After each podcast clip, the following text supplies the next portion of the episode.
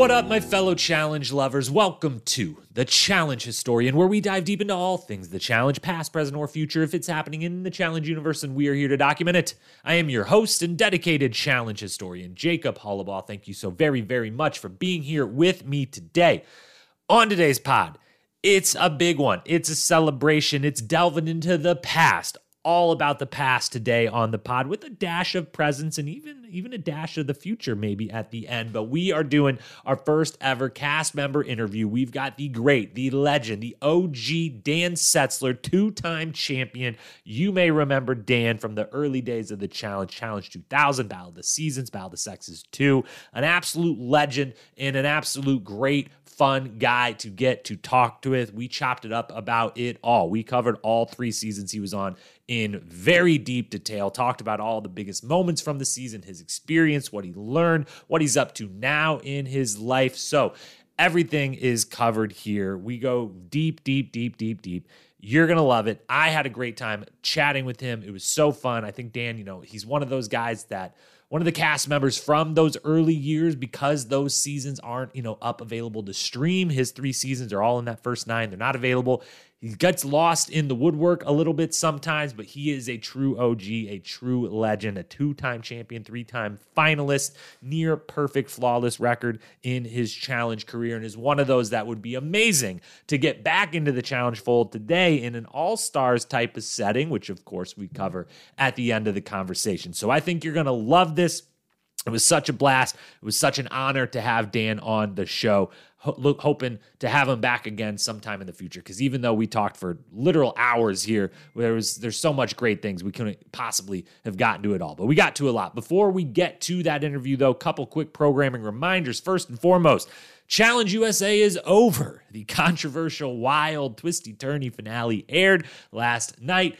That recap episode of this podcast went up as well, so you can listen to that right now. We will be back next Wednesday morning with our full season Challenge USA recap, awards, everything, wrapping that up, putting a bow on it, putting it into history books for good. We will also be back next Monday with The Island rewatch. The rewatch series is back. Paige from Most Likely 2 will be joining me to recap that very impactful season of the challenge, The Island. And then next week, at the end of the week, on Friday, we will have our first ever inductee into the Challenge Historian Official Hall of Fame. So that's coming. And next week, it's Survivor time. So we are going to be covering Survivor. I mentioned that on the last couple podcasts. We won't be doing that on this feed. That'll be on the Most Likely To feed with Paige. I'll be hopping over there every week to cover Survivor during that season. And by the end of this weekend, I think we will have some sort of season 38 announcement to be responding to and getting ready to prepare for covering that season. So all kinds of great content coming your way. But for now, the great content coming your way is this amazing interview with Dan Setzler. So without further ado, let's take it to my conversation with Dan. All right, challenge lovers, we've got a very special guest here with us today. This man first came into our hearts and minds way back in 1998 when he debuted on Road Rules Northern Trail. He'd go on to compete in three seasons of the challenge, where he would not only endlessly entertain you, me, everyone watching, but would also kick his fair share of ass as he became a three-time finalist, two-time challenge champion. True OG, legend of the game, Dan Setzler is joining me today. Dan, thank you so much for being here. How are we doing today, my man? Hey, everybody. I'm doing really great. Thanks for having me here, getting to talk about some stuff from about 20 years ago, and I'm excited to do that. But yeah, whatever we want to say, let's do it. All right. Well, I kind of want to get right to Challenge 2000 without too much Road Rules and the other seasons kind of as quickly as possible, but I think a little table setting is appropriate first. I know you've recently done the Challenge Mania podcast, a wonderful interview with Scott and Derek over there. For those who haven't listened, listen to this first and then go listen to that as well. But there was a lot of Road Rules talk on there. And since I was 7, 8 when that came out and you can't watch it anywhere today, I've got a little less on that. But for some table setting, Who was Dan Setzler at the time of, 1997 when you filmed Road Rules? How old were you? Where were you living? What's going on in your life? And how did you find yourself getting cast on an MTV reality competition show? That was 19 years old. I was sophomore year of college. I had went to Purdue University in Indiana for my first year of college, and then I moved back to Minnesota. Boilermaker, yeah. And it wasn't my deal out there. It was just a little too much in the farm fields of Indiana, and so it just wasn't my thing. I'm from West Lafayette. Wasn't for you? No, honestly, it was a little too rural for me. Yeah. Like I went there for engineering, and I did ROTC actually. I did like the Navy ROTC, and nothing about it was right. So I came back, and Minneapolis is a way more metropolitan area. I know a lot of people don't think that because it's like Midwest, but after like Chicago in the Midwest, Minneapolis is it, if you ask me, in terms of art and music and like being a cool city. You get, anyway, so I was 19, and back in the day, it was the summer of 97. We went from Vancouver to New York City. And we took about 10 weeks to do that in a Winnebago. And I don't know, what's better than that? You're 19 years old, and, half the time you're in Canada, so you can drink legally. So that was good, because I was just like, getting into my whole college drinking career.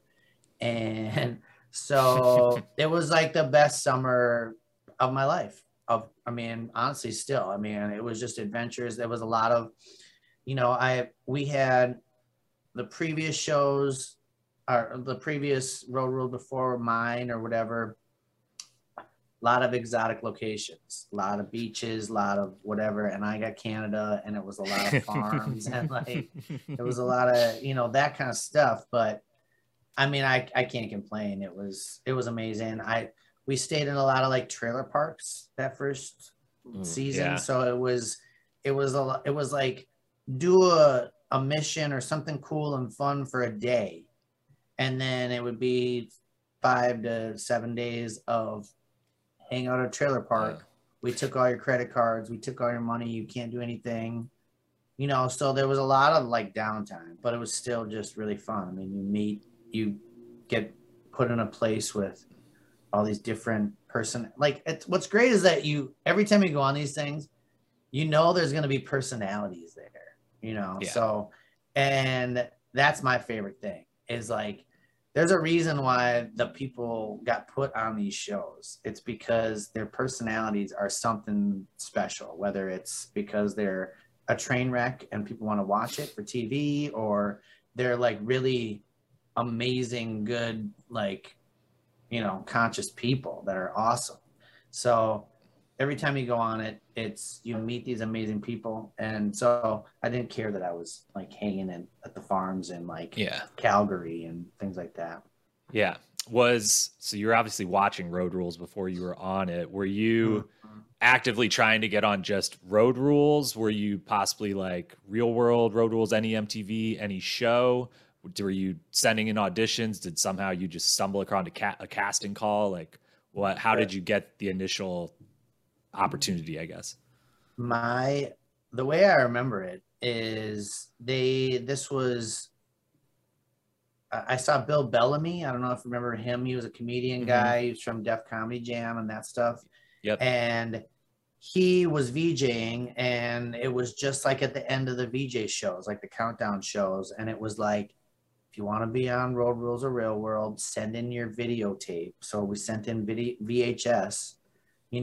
Back and forth. And so I'm an adventurous guy. I also I've always been into like doing musicals and like theater and that kind of stuff. Like when I was growing up, I was an athlete. So I kind of quit that. But right about the time that I was watching and saw Bill Bellamy come on for that stuff, like I had just picked up the guitar and I was starting to do more creative stuff. And I just wanted to go do some adventures. I thought it'd be really fun. Like, honestly, I watched that stuff back in those days. They had like the marathons on the weekends, so we'd go out partying, Thursday, Friday, And then like Saturday all day was like the marathons, you know, so we watched that. So I was like, I want to be on that stuff, like adventure and being on TV. Like, I don't know, it's more fun than just hanging out in your own town. So I just wanted to get out and see some stuff. So yeah, that's kind of where I was. But I mean, I was in business school at University of Minnesota, and it was just perfect. Yeah. Then, you know, it's like the best college ever. I can, having not done it, but wanting to have done it, I'm sure a lot of people listening are like me, wanted to then, now, every day, would love that type of adventure and experience. I can totally concur with you. It's basically 2 years then, really, I think about 2 years from when you filmed Road Rules to when you ended up filming Challenge 2000. Yep. What were you up to in those 2 years? And were you actively trying to get back on another show? Was there expectation that there'd be more opportunity with MTV?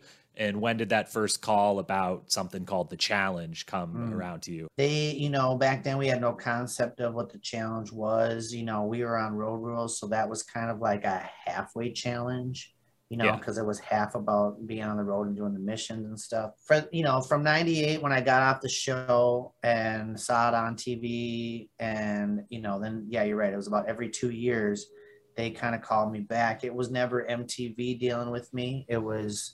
Being the Murray production company. So I always dealt with them. So I never saw like MTV letterhead and that. I never felt like I was dealing with that. And so they just were like, hey, you want to go do another thing? And we didn't have any concept of what a challenge would be or like what that was. So of course I said yes, because it was a great adventure and I've made some money. And you were like, this one might not be just Canada. Yeah. Challenge. Yeah, exactly. And then Challenge 2000 was the coolest one of all time for me because it was like, it was Rockstar. It was two tour buses that were like Challenge 2000 on the side of the buses, like everywhere we stopped. I mean, riding on the road all day long, 5 or 6 hours to go to the next place. Like, people honking, like, you know, like it was just kind of mayhem everywhere. And it was, like I said, rock star. So it was just a different level, you know. The following Challenge 2002 and 2004, we were at resorts and we were kind of sequestered, but the Challenge 2000, like, I mean, can you imagine if you like did that right now with like these challenge people, like if you put them in two buses that were like stopping in every small town along the way across the entire US, like they should do that. Like that is so much internet content. It would be ridiculous. Like people would travel from the four corners of the country to like follow that shit. They really would. Like, I don't know why they don't do that. You're preaching to the choir. It's one of my, I obviously, as someone who considers myself a historian of this show and game, I of course have opinions about how they could make it better or change it up or whatever. And one of my biggest things is, so this whole year I've been doing this rewatch series. So I started on season one and I've rewatched everyone and done a podcast about it. And the thing I couldn't stop talking about on Challenge 2000, the season before and after, was the live audience aspect and the fact that like you guys were like, when you say rock stars, you're rock stars. Like you all are, especially on Challenge 2000. Teck specifically is like, actually seems like he's treated like Michael Jackson, deservedly so, but like that's how much people were like so excited. And I feel like they couldn't do it the exact same way now, but they could do like for the daily challenges or for like an elimination match or something, they could have an audience and like, I'll sign an NDA. It's not that hard. Like put up, hey, we're going to be in this place on this day. You got to come. You're going to wait in line. There's security and you sign an NDA. You cannot talk about it anywhere. You got to put your social chains down, whatever. There's a way to do it. It would be incredible because it's so fun watching that season and seeing. I was a little ahead of myself, but what was your guys' reaction? Did you know that was the kind of fanfare, the kind of stardom that you all had from being on those shows? Were you kind of ignorant to that? And then it's thrown in your face like, holy cow, there's a lot of people who like think we're really, really cool. Like, were you aware of that going in, expected that at all? Personally, I was totally ignorant.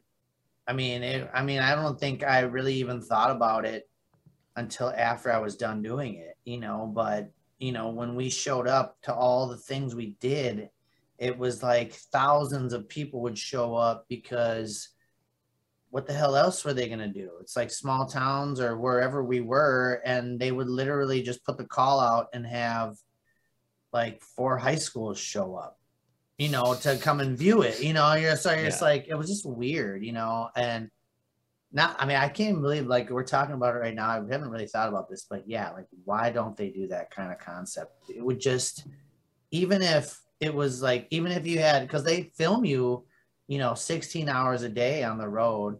And even if like 15 hours of it were like totally annoying fanfare, weirdo, you know, like stuff you would never put on the show, you're going to get so much more content. I just feel like, but whatever. That's just me being like a, I'm with you, TV editor guy. But yeah, that would be how cool. Honestly, I don't know why they don't do it. I mean, with the internet and how it's running now, and how artists are blowing up with like all that raw kind of like, you know, footage, you would get so many things from that, as opposed to like putting all these people only interacting with themselves, you know, that 10 or 15 people that are there at some resort or some like, you know, exotic location.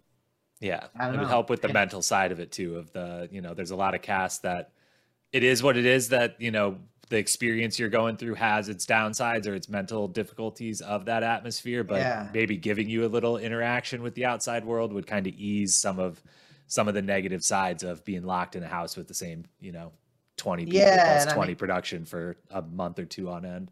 I mean, I get that like locking people in a house might drive them a little crazy, so you get more and that's part of it from that purpose, but yeah, you're gonna get that regardless. I mean, the people who would be like, if you did Challenge 2000 with 2 tour buses, with like those people traveling across the US where everybody knows them, and everybody knows that if they come up to those buses, they're gonna have a chance of being in some of the content, like it would go nuts. You'd have to hire a whole security staff, and people would want, I think people would want to watch that. I'd want to watch that. It'd be stupid. I'd be like, these people are idiots driving around on a tour bus. And like, I'd love it. And I'd love to be one of those idiots. Well, we're not alone. I do know that the Godfather Mark Long is working on. He's walking for the tour bus challenge. He's originally, when Paramount Plus was announced as the new streaming service of CBS, and they announced the All-Stars with it, which is obviously Mark Long and the We Want OG movement's baby. They also announced that they were bringing Road Rules back. They then scrapped that, but I know Mark is working very hard right now behind the scenes to possibly get a Road Rules style, in the Winnebagos again, hopefully maybe with live audiences again, style show put together with possibly some folks from the past. So maybe send him a little DM after this and let him know that you'd be interested in hopping on. We're formulating on some deals. Yeah. Let me take a quick just side note here. Yeah. Teck is amazing. Teck is awesome. Like Teck and Theo Vaughn are like, they're the same like kind of mentality when you hang out with those guys. I just want to say that because Teck is like, I don't know, I haven't met a lot of people like that where their personality is completely infectious and completely like real and awesome. But that guy, and you know, because Theo is like one of my like dearest like friend, kind of, I love Theo. Theo and Timmy are my guys from the show. And you know, they're just like the most real people I know. And Teck has that. Teck is like the man like that. I don't know. I just wanted to like give a shout out to him. I haven't talked to him since 2000. Yeah. So, but he is that good of a cool dude. I just love that guy. Anyway. Yeah. He's one of the ones that got away from the show, and thankfully they've brought him back in on the All-Stars world, and we're getting to see what a star he is again, and still is, never skipped a beat. He did, you know, he was in the Van Wilder movie and did some other acting stuff, which was really cool. Now he's crushing as DJ, comedian. If you want to see him soon, not to plug other people's content, but I love as much the Challenge Mania that you came down to recently, spur of the moment. They're doing another event of that, but stand-up comedy mixed with Challenge Mania event this November, and Teck is one of the four people doing comedy. So November 5th, Chicago. Chicago. It's in Chicago, yeah. Oh yeah, I'll drive off of that. Yeah, yeah. November 5th, come on down. I've already got extra tickets. So if it's sold out or Scott wouldn't hook you up with an extra ticket, I got you covered. But indeed, I'd love to see Teck do some comedy. I'm telling you, man. Like those three guys, Theo, Timmy, and Teck, are like the guys that I'm just like, those people have this thing that like I haven't met in anybody else. You know, with Teck is like, he just who he is so like freeing and funny, obviously funny, but just more, it's just awesome. It's like, it's performance, but you don't ever feel like he's performing to anybody. And so like, that's the same exact way that like hanging out with Theo and Timmy is. They're just so funny. I mean, you just want to like be around that kind of silliness and mentality. Anyway, yeah, I just think it's really separate of any interview I've ever done or any shows I've ever done. Those three guys, I've just noticed something that's just kind of a special thing about them. Anyway.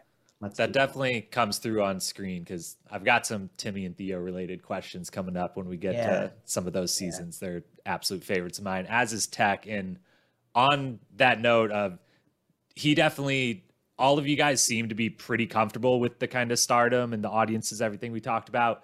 Teck most of all, and they definitely, you know, constantly chant his name at different places you'd go, which brings me to, we're just going to go through kind of the Challenge 2000, mostly chronologically here. A couple things I want to highlight or ask about. And the first one relates to one of the times where you had maybe the biggest crowd that you ever had, where Teck was absolutely, among all of you, just a star of stars, was Redneck Games. One of the daily challenges you guys, I think, I don't know if it was in Kentucky or where it was. It was in the middle of nowhere. Okay, it was Dublin, Georgia. Okay.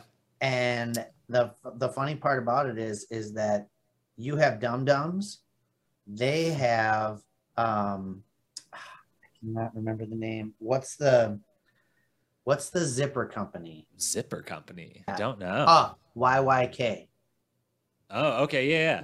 That's, you know what I'm talking about. On every they have that in like off in this weird spot in Dublin, Georgia. There's like this big, looks like, you know, FBI secret like headquarters in the middle of like the red mud like rolling hills in Georgia, and it's the YYK zipper thing, and I was like, that's so cool. I just, nice, you know, that's the same as the Dum Dums. It's the like that corporate, like, is the Dum Dums like their corporate headquarters? Does it look like a Willy Wonka factory, or like kind of out of place, or as it's small, it just looks like a building. It's a very plain, nondescript building with a little scrolling ticker on the outside that says Dum Dums made this year $2 billion or whatever it is. That's all they keep track. It's a little tracker.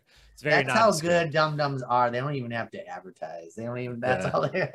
Anyway. Everyone in our town knows and thinks about him. But so this town has that zipper company. It also has this Redneck Games Festival, which you guys drop in on and take part in. Yeah. It's iconic. I named it recently. I did, for my 100th podcast episode, I did 100 challenge takes or opinions, where I just tried to name 100 different just statements about it. And I said in that, Redneck Games is the most fun and funniest daily challenge that's ever happened across the show. And it was in the 3rd season. You guys do a whole bunch of wild stuff, eat pig's feet, controversial pie eating contest during it. But the best part of all of it is right at the end, the final stage of it, which is a mud pit belly flop competition. Yes. That I want to ask you about. I'm going to start by, though, showing you your performance in that mud pit belly flop competition so that we can jog your memory a little bit, and then we'll be able to grade it after the fact.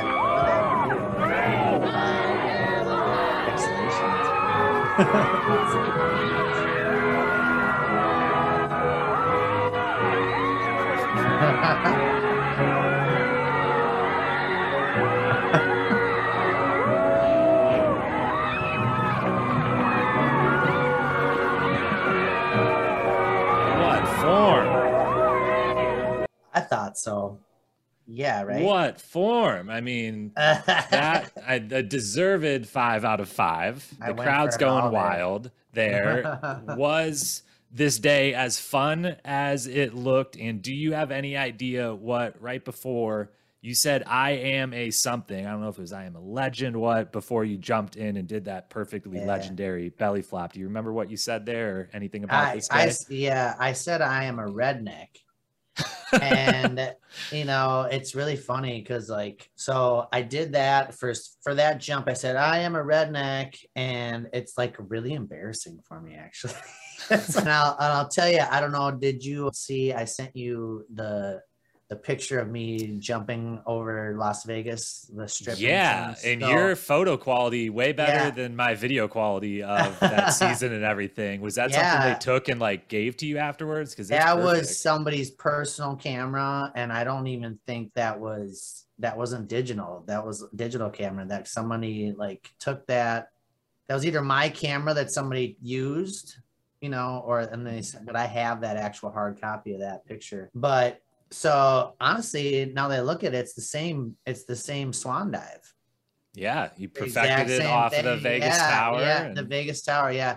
I'm really proud of that swan dive because like a lot of people went and there was like 12 of us, and so we all did it, and they all like fell back and like just kind of like melted off the side of that thing. But I was like, fuck this. I'm just gonna swan dive. If like this bungee doesn't catch me, I'm swan diving to my death, you know. And like it was great because like the guys who made that at the top of the Stratosphere Tower, they were like the original bungee jump guys, like the guys who invented it. So like every, you know, they spent like it was like $300,000 or $400,000 just making this thing on top of the Stratosphere Tower. And so anyways, getting back to the Dublin days and the I am a redneck. So I screamed, I am a redneck, and then I jumped in. So the day that I went and jumped off the Stratosphere Tower, I think it's like a thing before I'm doing something really scary. And I went to this other thing where I was like, and it was like this high-pitched voice, you know, like I was so nervous, and I was like, cut me off, y'all. Like it was like this really high-pitched voice, like I was like, but I was so scared, you know. And so I still, if you go back to that footage, you'll hear me kind of do the same thing where I'm like about to do something whatever. And so for the redneck games, I was like, I am a redneck, and to me it's embarrassing. I feel like it's a high-pitched voice. I jumped in that mud thing. I'll tell you, you know, we did that for 10 weeks was the whole thing, and that was towards the end, but for another 10 weeks, I still had red mud coming out of my ears. Like, it was like, it was the craziest, weirdest thing, like jumping into that. You definitely led face first. And that's what I wanted to do. I was like, if I am a redneck, I'm going to go like, I mean, I like put arms back. I mean, I was like, I wanted to do the best belly flop I could. Anyway. Yeah. You were one of a few during that one. There was some very impressive flops. Yours definitely among them. Move into a couple other moments from that season. One of them, that season and the one or two right around it were really, really big on celebrity cameos.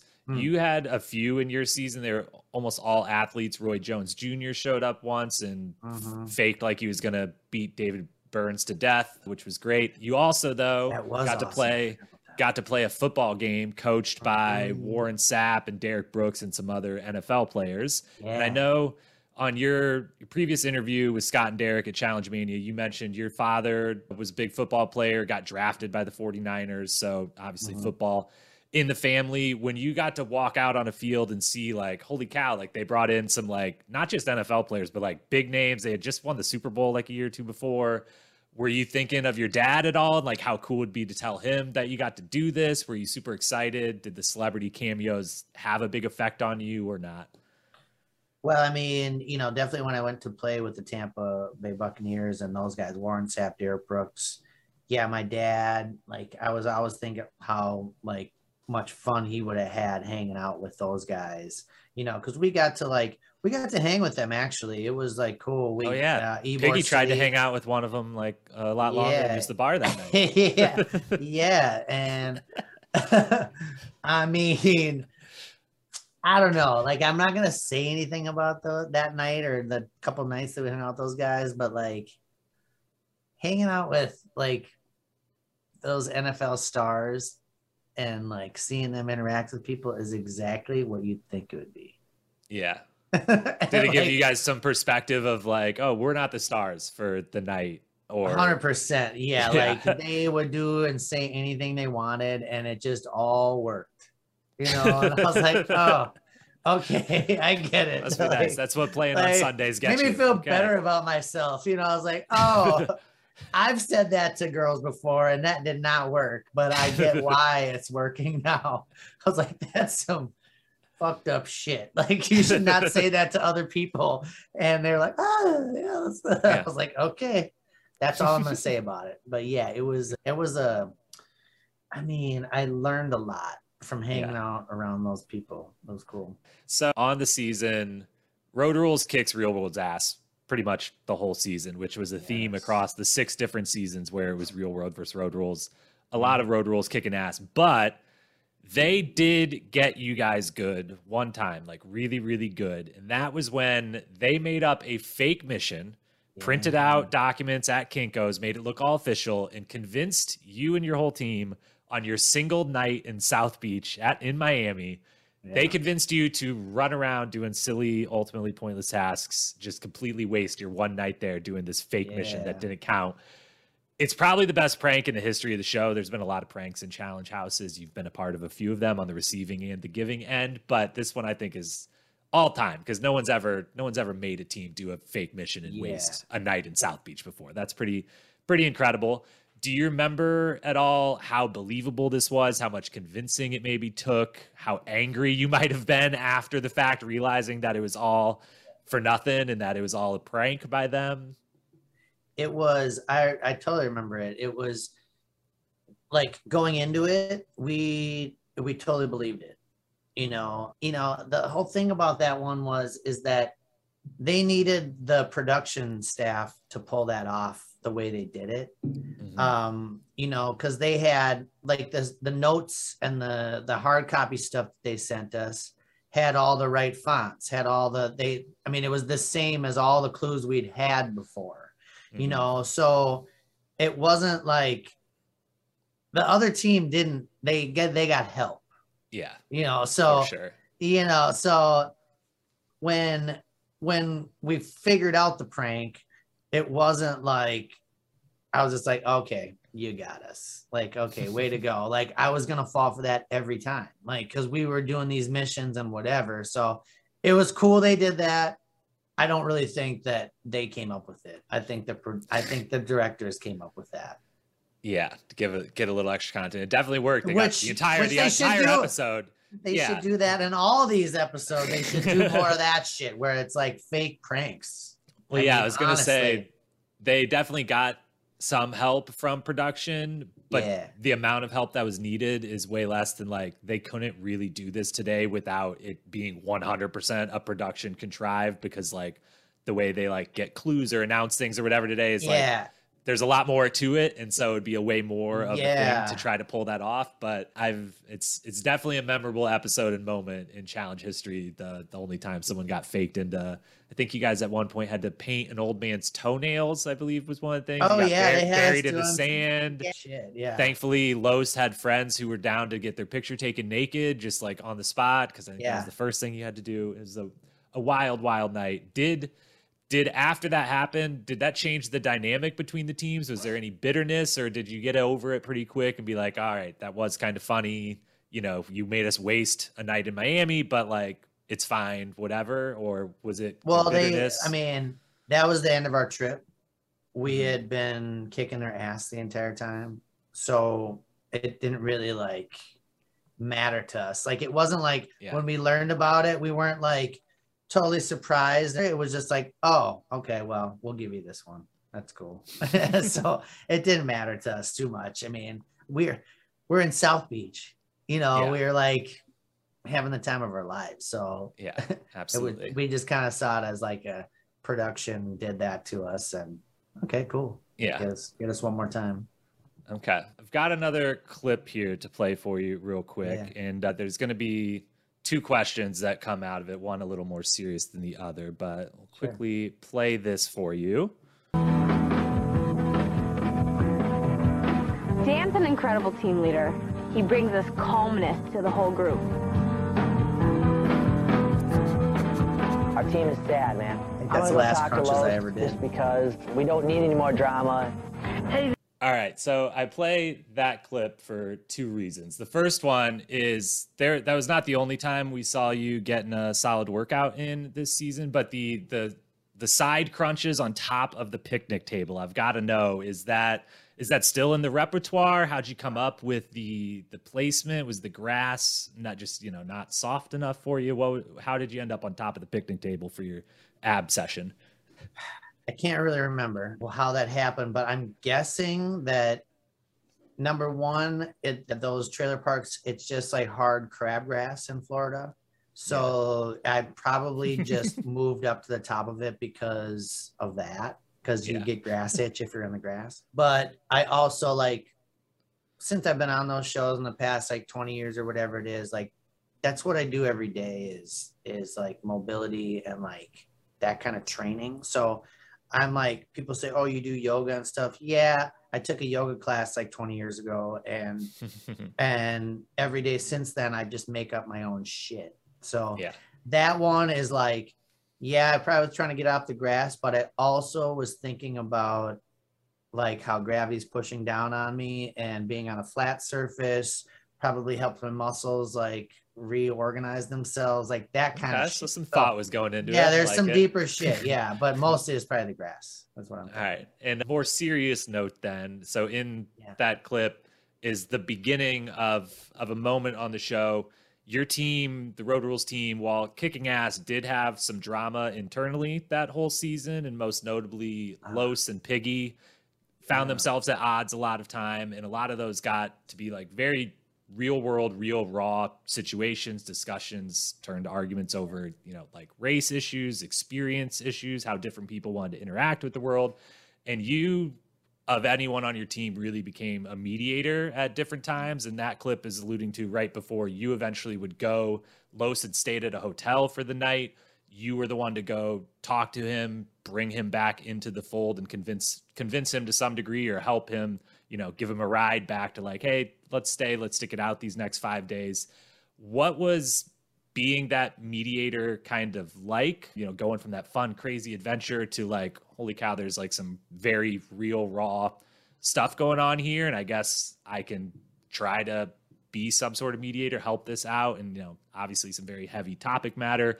You're being filmed while all this is happening. What was that kind of experience like? I would imagine it could have been, was it jarring at all to kind of switch from, we're doing this fun, crazy game show, to like, now I'm talking to some people about these really real things. They're still filming this, you know, how was that for you? That was actually a really real moment. You never know when people are playing to the camera or not playing to the camera on these shows, you know, and all people's motivation. Like, I don't hold it against anybody if they like are being extra dramatic or extra confrontational or extra sexual or anything, you know. It's like, you're coming on this stuff, you're trying to get, I mean, whether you're like doing it for personal reasons or whatever it is, you know. So the whole low situation, I don't know, like I never really knew like why he was so, you know, off put by whatever, but he obviously stayed somewhere else. And so, you know, that whole day when I went there and did that, I thought, I was like, you know, I just want to tell you it was real. Like, I wasn't trying to be like trying to get content for the show. I wasn't in that mentality. I really wanted to like make my experience there better. And I felt like, you know, he was going to go and do and whatever he wanted to, kind of separate from us. And he had kind of separated himself anyway. So that was like a real moment. I just was like, hey man, I just want to let you know, I will either kind of do what you are thinking, or I don't know, I'll just be accommodating because I just want to see if we can make this cool. So that was kind of a cool moment. It wasn't like a contrived, like me trying to like make drama. Absolutely. I don't know if that answers the question, but yeah. Did that come natural to you? Is that a type of person like you were in your real life, or was your team at all like, someone's got to do this? Like, Dan, we nominate you, or were you kind of on your own? Like, someone should do this. That one, I'm available. I got the car keys. I'll go have this conversation. I'm interested in making this better. I felt like I was the best person for the job. So I just went and did it. Yeah. Is all I did. And it wasn't like there was really much of a job, but I was like, I don't know. I didn't like, I'm a non-confrontational person anyways. You know, I'm a Minneapolis, like Minnesota, Midwest, nice kind of thing, you know? So for me to go and into a situation where I was going to like face some confrontation like that from a person that like, I don't really have any invested interest in, you know, for me to do that is kind of what we're saying here is like the important part of what we're taking. For some reason, I really wanted to make the situation better. And, you know, that's what you got out of it. You know, it was so very cool. All right. Yeah. Final question on Challenge 2000 before I move to the next season. For sure. The end of the season, final mission you guys have to do. You guys get to go skydiving. Oh. And this moment is one I cite all the time.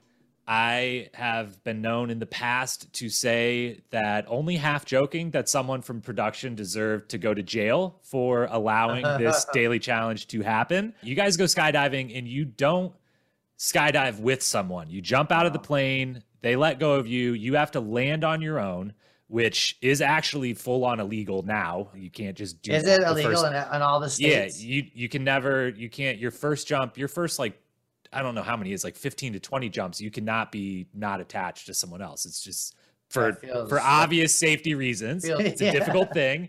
And I always look back at this. Yes gets pretty hurt. He tries to play it off a little better. Amaya goes to the hospital. Thankfully, you and others do amazing. You landed, bullseye, everything.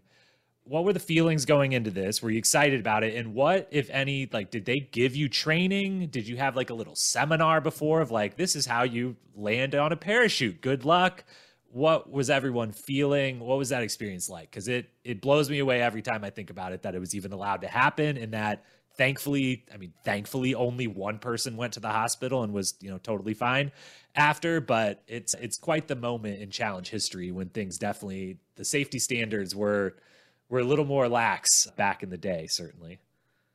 Man, that was one of the craziest things that's ever happened to me. And everything you're saying is right. Like, I had all those same thoughts. How can they have us do this? You know, but obviously like the training for those was, you can do a tandem one and you just have like an hour or two or three of like a course there, and they go through all the safety stuff. Or you can pay more and get a 24-hour day lesson about it. And then that's what we did. And then the next morning is when we went and did it, you know? And so going into it, we were thinking, okay, well, people do this, you know? So it wasn't like we were thinking this is like something that, it wasn't jumping out the Stratosphere Tower, something nobody had ever done before. So my mentality was like, okay, so people do this. I think it's really crazy that I'm going to be by myself up in the air, but yeah. And when we saw that, you know, cause it was 6 people went up on the first flight and 6 people went up on the second flight. And I was on the second one, and the first person that came down, or one of the first people that came down, was Yes. And he came down with like 3 football fields away from where we were supposed to go. So like in the training, like they gave you a bunch of these aerial pictures and stuff. And so I had done a bunch of visualizing of like, you know, like when I was actually up there floating and I was like, okay, I got to find this field I got to land into. I was like, oh, I'm looking at this picture of these 10 fields that I got to get to. And so I visualized the whole thing, but he came down so far away from where we were, and he came down with the wind. When you fall on those things, it's 20 miles. It's like kind of basically, it's like you're falling at a rate of 20 miles an hour, like down. And so when you land, if you land going with the wind and you got the wind behind you, you got your 20 miles an hour. And if it's a 10 mile an hour, or a 20 mile an hour wind, you're hitting the ground at 40. Yeah. That's what Yes did. Yeah. That's not cool. That's how he got fucked up. But if you do it right, you go into the wind. So now I'm falling 20 into a 10 or a 20 mile an hour wind. So now it's only 5 or 10 miles an hour of like drop that you're, or of speed that you're hitting the ground at.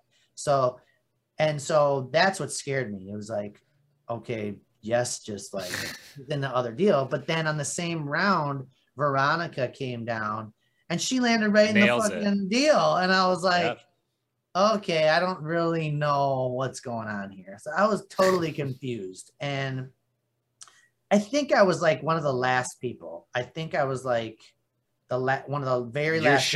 You're shown as the last one landing. Yeah. And I don't know. I really was. No, I think I was like one of the last people. And so it was really crazy. That was a scary one. Like I can tell you about the Stratosphere Tower and jumping off that, how I almost died. But the one where the jumping out of the plane, and this was a part of their training, was they said, okay, so if the chute comes out and like it's twisted, like the line is twisted, okay, here's what you got to do. And I was like, okay, so if the line's twisted, then it can't billow out at the top.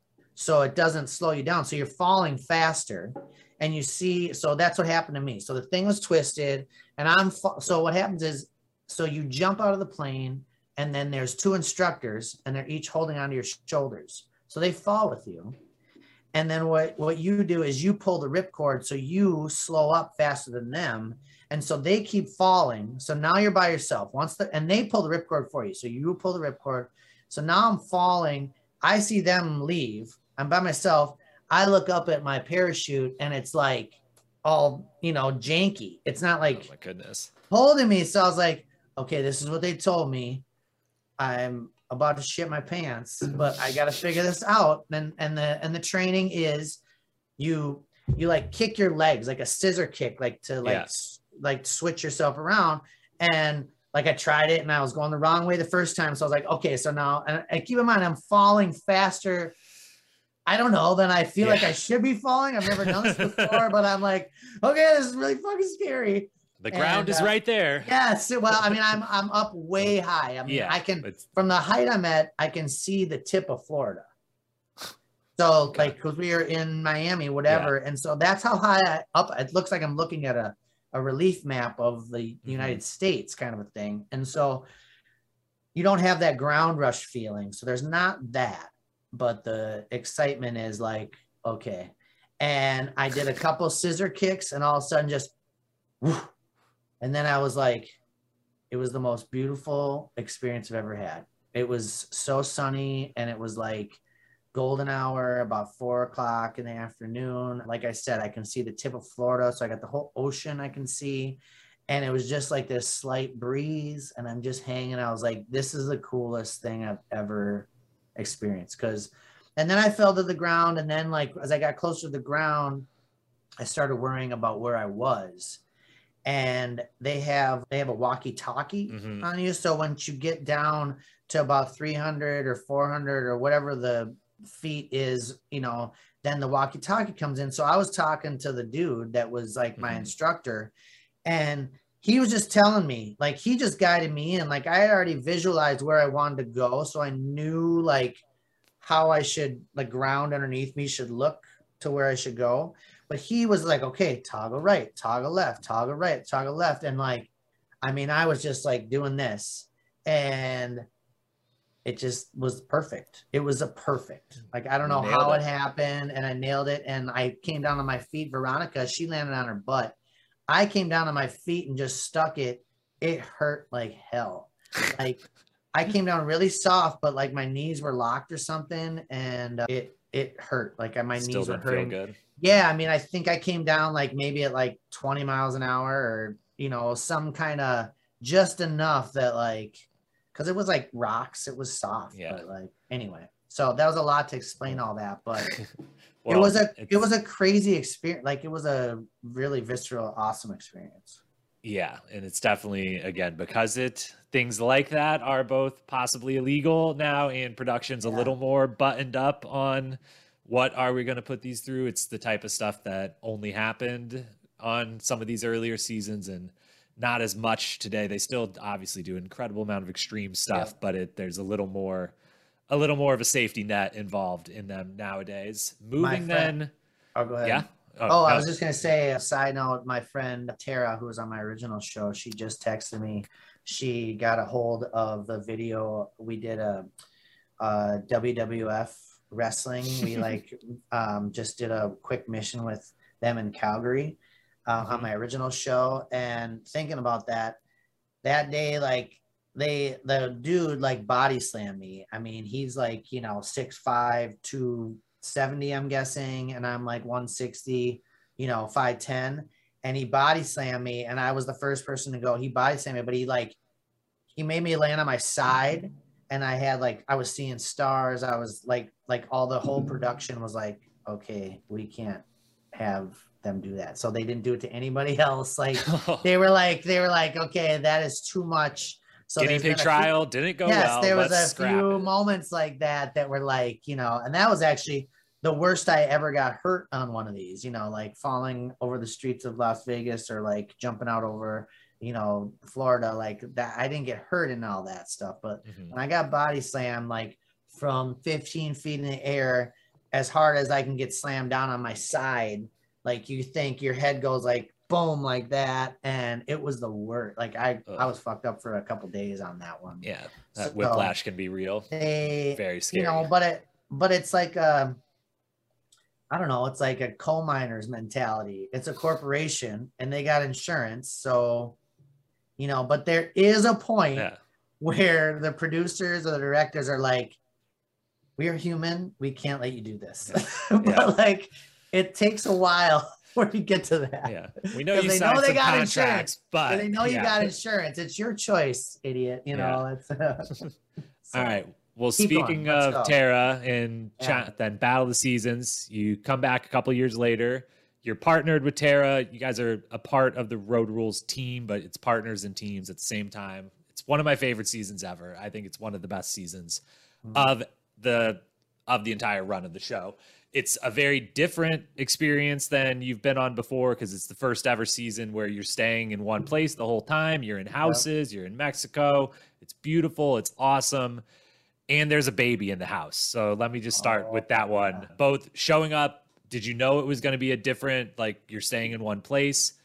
Did you like it when you showed up and saw we're staying here the whole time? Was that cool or not cool? And then you realize someone brought their literal baby with them. What was the response to wait, there's a baby involved on this season? Are they in the cast? Are they not in the cast? What's going on here?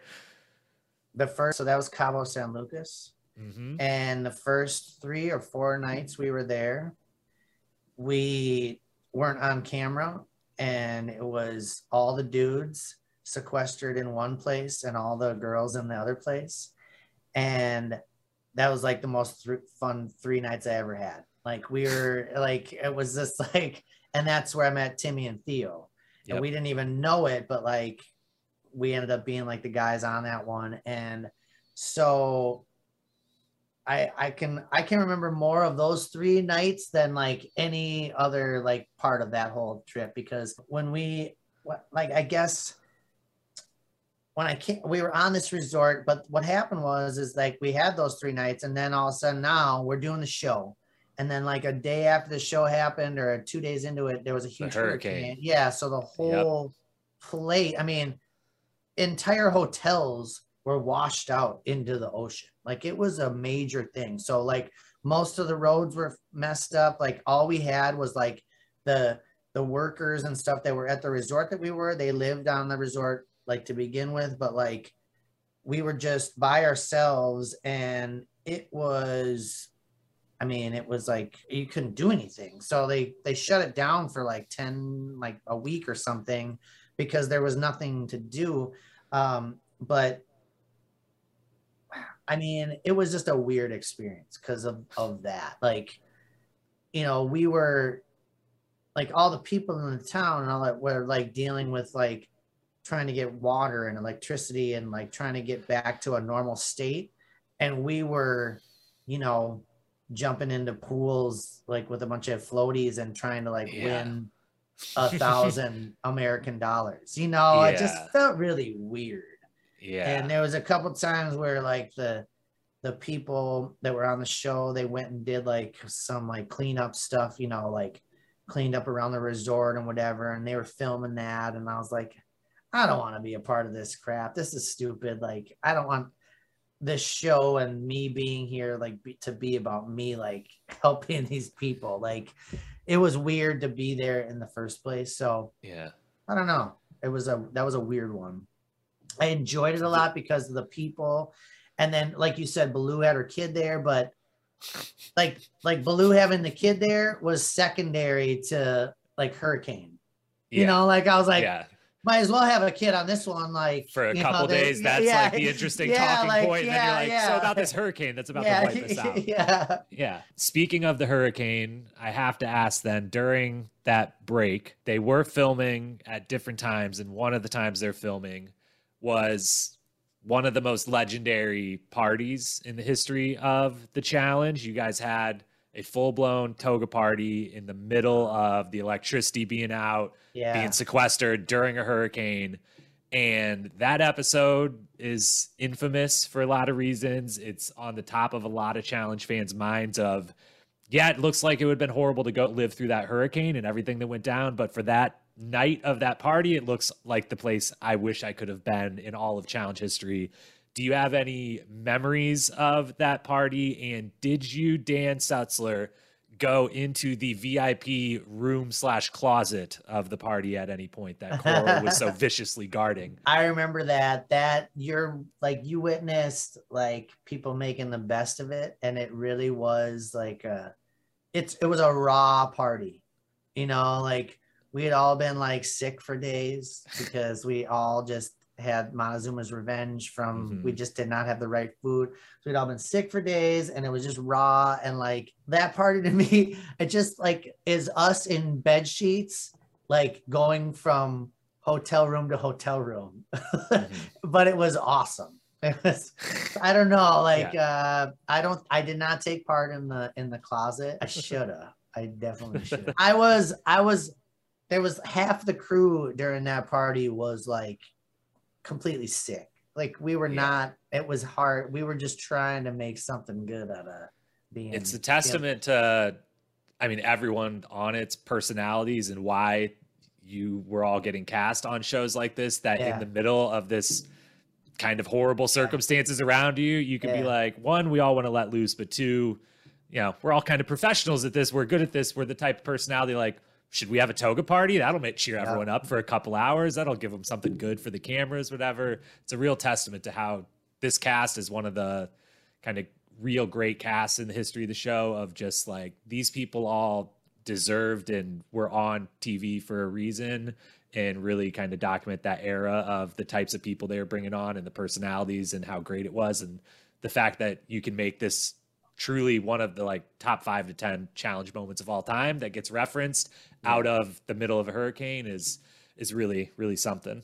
So the toga party, people bring that up a lot. I mean, honestly, I forgot about that until you brought it up, but it's, I say, obviously I was not at any of the great challenge parties in history. There's, you know, almost one every season. The best seasons have a really great party with them. I think it from the outside seems like the most interesting and fun one of all time, but it's certainly, while not everyone maybe agrees it's the coolest one ever like I do, it's brought up a lot in the challenge world, just the people that were involved in it too, and just the circumstances, the whole thing. It's a very interesting one, and because no one can watch it anymore, there's these kind of big moments from these early seasons that no one can see, or even more like these like cult classic, like, you know, we can't watch them, but we can talk about them, and we can reminisce, and we can hope to see him again. And we can hit up Jacob on Instagram and beg him to let us watch his files, even though that's illegal and he can't do it. So that whole season, you're partnered with Tara. You guys do really well. Yeah. You're from after the first mission for the second, third, fourth, and fifth, you're in the, you know, top 3, the inner circle. So you're never at jeopardy of going home. You kind of feel pretty safe the whole time. You're going to be there till the end. Mm-hmm. You do have to vote people off by being in that top three, but your team, the only one that was kind of, you know, quote unquote controversial at all was the very first one, which you weren't a part of making the decision when Yes and Veronica got sent home. After that, you guys pretty much seem to stick to like whoever's doing the worst, you're going to go home. It's pretty cut and dry. We're not going to like play politics here, anything like that. So I know that maybe it wasn't the hardest decisions to have to make because you stuck to that system, but I know you've mentioned in the past, you aren't a super big fan of like playing the politics in these games. And you liked that you didn't have to, you know, like on a Road Rules Challenge 2000. So was it weird coming into this house and suddenly, even if your decisions were kind of cut and dry, being the one of the six people that 4 times in a row had to tell someone else your experience is done, you're going home, you don't get to stay to the end? That one, yeah, I mean, the ones I was on, I didn't have a feeling of just that whole game of cutting people out and having to like be like fake in front of people or like, you know, form alliances where I'm like lying to people and stuff. The last two, they didn't really like, yeah, we kicked people off, but like you said, it was more of a performance based. It wasn't like this person, it wasn't a personal thing, or it never really made it be a personal thing. So I didn't ever have to feel for your shitty teams. It wasn't. Yes. Yeah. Yeah. Yeah.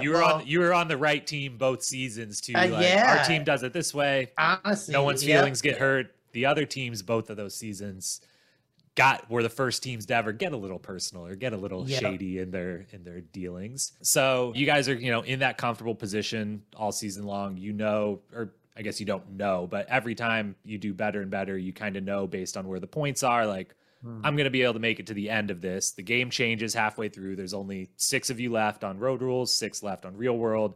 Now you're kind of doing season more similar to what they had done before. We're like 6 on 6, one thing. You and Tara still do great. Road Rules does great the whole time. Your best performance, though, is you did get one daily challenge win where you and Tara win the whole challenge. It was called Hands on Saturn. You have to hold your hands and feet at different times on a block of ice on the beach in the shape of a Saturn car. You guys win. This challenge was famous for a couple moments. One I'm going to play for you and ask you about here in a moment. But the first one was your guy, Timmy, who decides in the middle of it to, I got to go to the bathroom. I'm not ready to be eliminated. I'm going to pee right here. A few minutes later, finds out I've got to sit down now, has to sit down in his pee. I forget, where were you standing in relation to him? Do you have any fond memories of that challenge in particular? Totally. I kept telling him, like, dude, I was pretty much right next to him or one person away, I think. I can't remember, but because he was talking, he's like, I think I gotta pee. I was like, don't do it, man. You're gonna be known as the fucking guy who pees. Like, don't do it, you know? And he totally did it. And that's the power of Timmy. Like, nobody ever talked about it. Yeah, he can pull it off. I mean, how many people can do that? I was scared for him, but like I said, he's the man. His legend precedes him. That's far down the list of things to bring it up. And he is he's such a good guy that yes, he can be the guy to be like, Timmy, remember when you had to sit in your own pee? And it can be like a totally positive, like, let's laugh about this. It was hilarious. You made great TV. Not a like, hey, that was dumb, right? He'd be like, that was the only choice he had to make. Like, which, you know, hey, he was a competitor. He wanted to stay in the game. It kind of was. Yeah. The second part of that is at the end, you guys win. There's a bar set up on the beach next to where you guys are competing that when people get eliminated, they can go have some margaritas or in possibly your case, when you win, you could celebrate with some margaritas. Let me play this quick clip for you, and then I want you to explain what maybe was going on here, how the celebrations unfolded that day for you. Today's winner, it's not a surprise. They were in it to win it from the beginning. Dan and Tara from Road Rules. Yeah!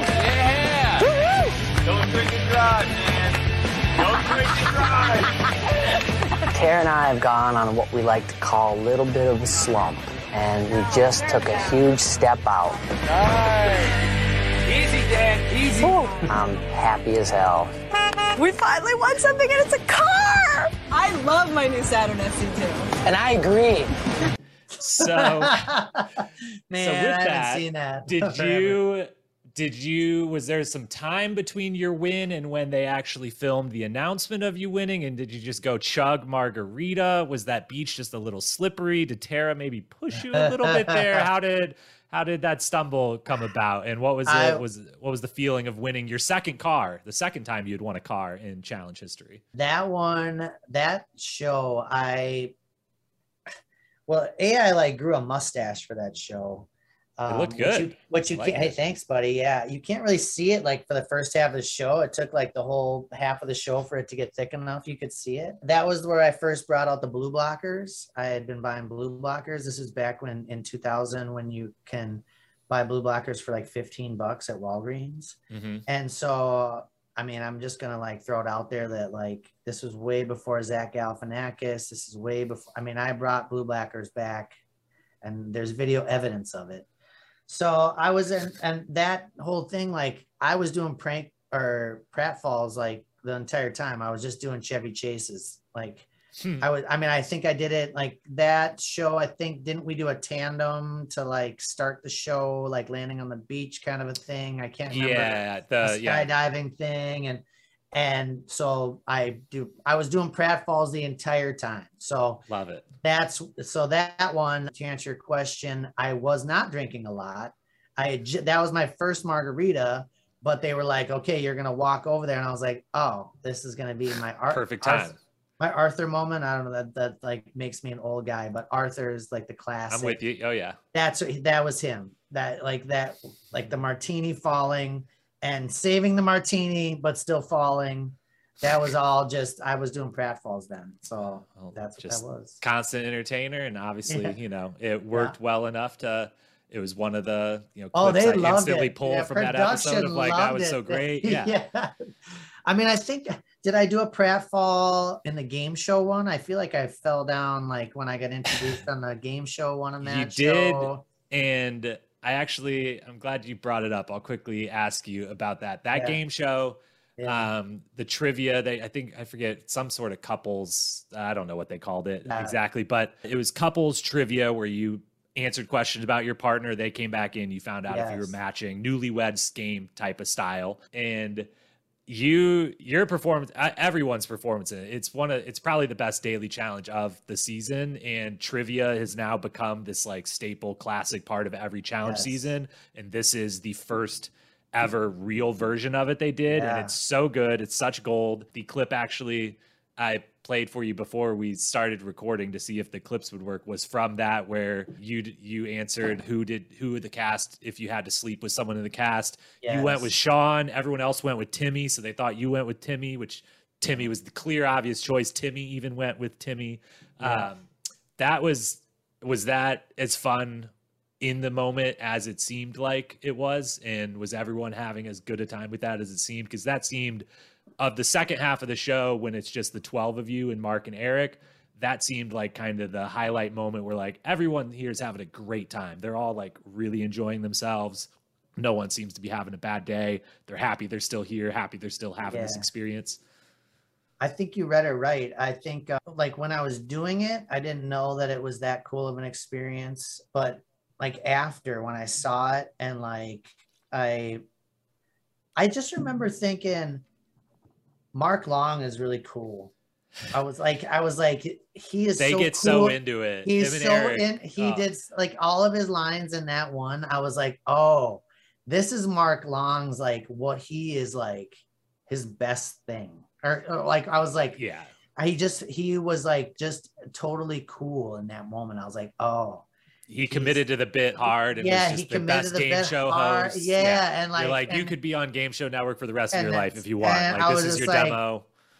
You know, when you see somebody in their element, that's what everybody like wants to see, and like everybody latches onto. And I was like, I didn't think I was gonna latch onto Mark Long, but at that point, I was like, man, that's the coolest shit. And so I remember that and thinking. But I think in terms of it just turned into one of the coolest things that we ever did in terms of I think the production and direct, like Buna Murray got really good stuff out of it. And you got to kind of see more of a personality, and you could see that, ooh, maybe this, like you said, this is something we should keep doing, because it just was like a special kind of, they just stumbled on something with that whole game show thing and how it worked out. Yeah, they need to, I'm glad that trivia in some form became a staple of the show. That version of it though, the like newlywed style, like let's let them sit down, let's let them have drinks, like if they want to, like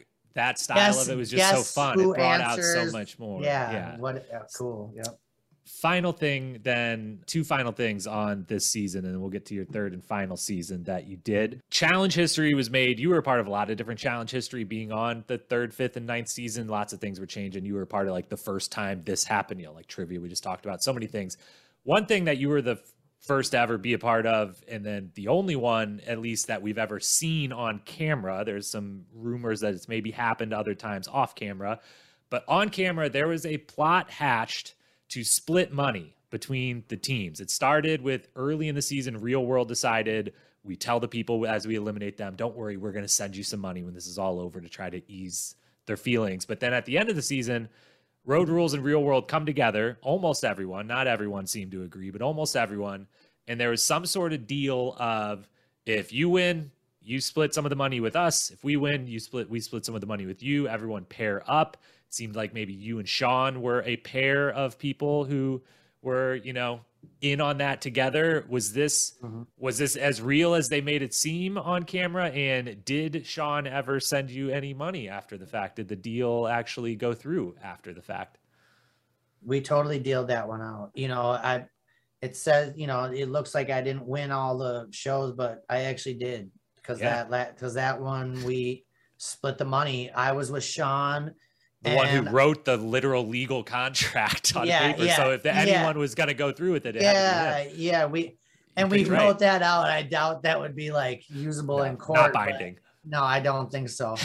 I think one of the people had problems, like, so because we all paired up with somebody, because it was the six on each side, and as I remember, someone didn't get the money, but Holly. Sean. But what's that? Hallie did. Well, at least from what they show on in the show itself, is Holly was the only one who didn't agree to it, which left Coral on the other side without someone, because then Coral gloats about it after they win, of like, I don't have to split my money with anyone. Like, she didn't want to split the money. I won. Too bad. I don't have to split money. You all have to split money. And it's like, Coral's the big winner. She's the only one that didn't have to give up half the money. I think, that now that you say that, that I think that was the deal, and I think maybe one other person just like had a bad person to deal with, so they were like, maybe I'm not going to send you the cash. I can't remember who it was, but because Theo has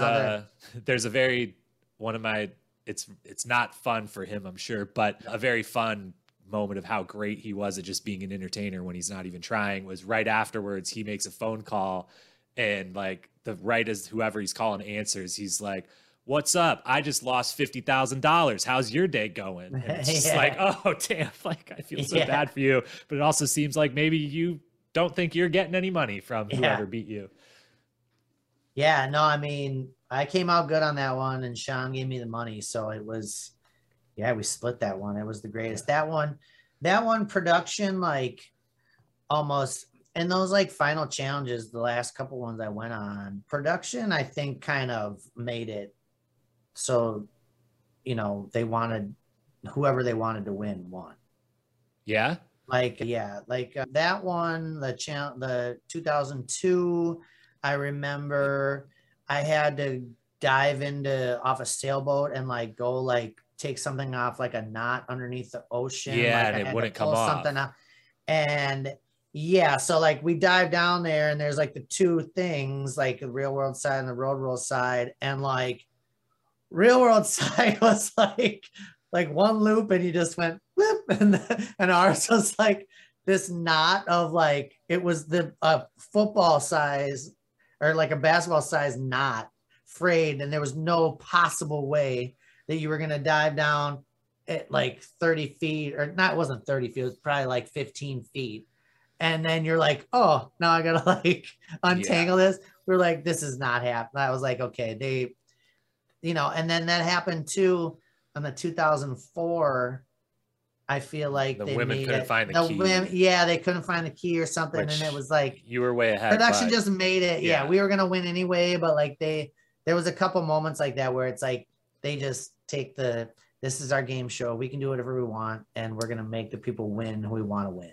Yeah. And plus those are the earliest. I mean, this season was literally the season 5 Battle Season was the first ever, like, final mission. Really, they had done one on Extreme Challenge right before it, but it was like a 1 mile, just push this car from one end to the other. There wasn't like anything else to it other than just like do this. This was the first one with like stages. I will ask though, that definitely tripped you up. You guys took a lead though later in that. If I gave you the Tower of Hanoi puzzle right now, the puzzle that ultimately tripped you all up and gave Real World the chance to pass you, could you do that puzzle? Do you even remember what that puzzle is? I'm terrible at riddles. Like, I'm terrible at that, like, that thing right there. Like, I'm really smart. I'm really like smart and that kind of stuff. I think I have like riddle anxiety. And so anytime I get something like that, where it's like just a little bit of a brain trick, I think I just kind of get like, I just shut down or something. So I'm not good at brains. I never like when people are like, judge people on the shows. They're like, you're either smart or you're dumb if you can do puzzles or not. It's like, no, puzzles are like their own category of the brain. Super intelligent people can be horrible at puzzles. Yeah. Super not that intelligent people could be brilliant at puzzles. It's just kind of how your brain works and how it matches up with each different one. But I will, as just a tip, we'll at the end of this talk about All-Stars. But if you ever were to end up on a game show again, that specific puzzle, the Tower of Hanoi, comes up a lot in the challenge and other places. So definitely one to, it's one you can just look up the answer and learn very quickly and easily. So, but that's my go-to is like this, the Google riddle, you know, like it's just like figure it out. And people are like, oh my God, you got that. I'm like, I know. You're like, I have the internet. It's in my pocket all day long. I'm self-aware. I know I'm not going to get these riddles. I just go right to the Google. I don't need to waste my time thinking about that. I can just find out the answer. So then we move a couple years later, you come back. What ends up being for your last season, we'll talk about that in a second, but you come back, Battle of the Sexes 2 in challenge time. This is going from season 5 to season 9. And in that time, a lot of the game changed in a really big way, but then some of those changes didn't show up in Battle of the Sexes 2. Specifically, the game had gotten a lot more physical. They started to be like football pads being worn from time to time and different stuff. And they started having eliminations on season 7 and 8 that they, for season 9, when you come back in, they don't do those eliminations. It's the last season to never have to have a voting versus you two people have to go in and actually do something head to head.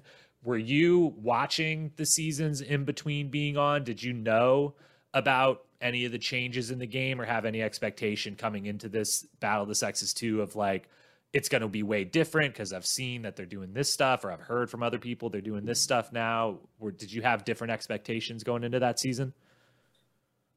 Going into those, it was the time of where I thought, I was like, okay, when is this going to get like Fear Factor? Because we hadn't done that stuff and I had seen Joe Rogan on those stuff. And so leading up to those, that was where they started making people eat weird shit and like do that kind of stuff. And the season right before you is literally the challenge. It should have been called the challenge Fear Factor. The Inferno is season 8 and every one of the eliminations is literally something that happened on Fear Factor that they brought into the show. And it's like, oh, they're leaning into that. And so I kind of felt like that was going to be more a part of what we did, but it just wasn't. Like, I mean, we only had to like eat some gross like bugs and some honey, and like it wasn't that terrible, you know. I thought it was going to be way more. Yeah, but that was the mentality going in. It was kind of a foreign thing, like going into that. Like we didn't really expect that. Because there's a bunch of people in the cast who had been on the season or two prior. Was there anyone like when you first got in the house and learned what the game was that was like, oh, we like don't have to do eliminations or anything like that they've added recently? Like it's back to this style of game? Or was everyone just like, this is what we're doing? They've done Battle of the Sexes once before. It'll be like that.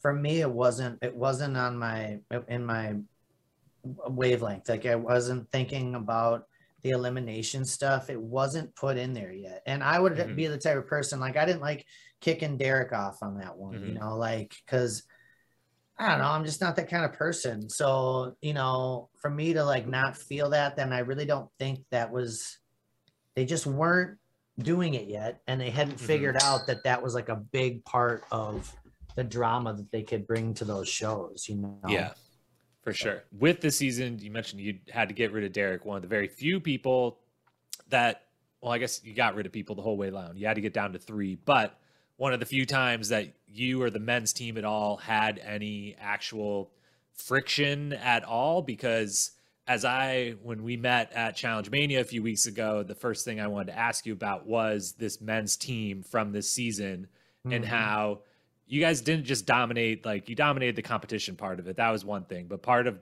that, the reason I thought from the outside that you did so is because of how carefree and how good of chemistry and camaraderie that group of guys seem to have. You're in your own house. The girls have a house. You guys have a house. You're doing your own thing. It seems like you're just chilling, having a great time the whole time. Every person that you eliminate, save for maybe, and even a Derek. Derek gets like a really nice send-off. You guys have a little party for him, toast to him. Everyone talks about him being a great guy. Every person that goes home does it with a smile on their face. There's a big send-off. You guys have, the chemistry is just amazing. It made, as I told you before, it almost makes for a boring season of TV where all the storylines of the season have to do with the women's team, because you could see production being like, these guys just like each other. They're just hanging out, having a good time. There's not like, we're looking for some drama and whatnot here, and there's a little of it over here, so we'll look over here. How amazing was it being a part of that group of guys? Was it as fun and, you know, kind of carefree, good camaraderie as it seemed like from the outside, or was there a little more tension or divide that maybe we weren't seeing? I mean, I think you said it in terms of how it was set up. Like, we were on this resort in Santa Fe, New Mexico, and the guys were in one big house and the girls were a golf cart ride away in their big house. And so, yeah, there was no dudes that like really started anything or were like selfish or weird. So we all just got along, and it was just like girls against guys the whole time. And so, yeah, they were like, we would go over to their place to party and just like mix shit up and like drink and stuff. And then, you know, but like, yeah, all the drama was happening over there. We didn't care at all. Like, it was not a part of our, so I just remember that being that way. Like how that was set up was, you know, 'cause like the earlier challenges, we were like just closer together.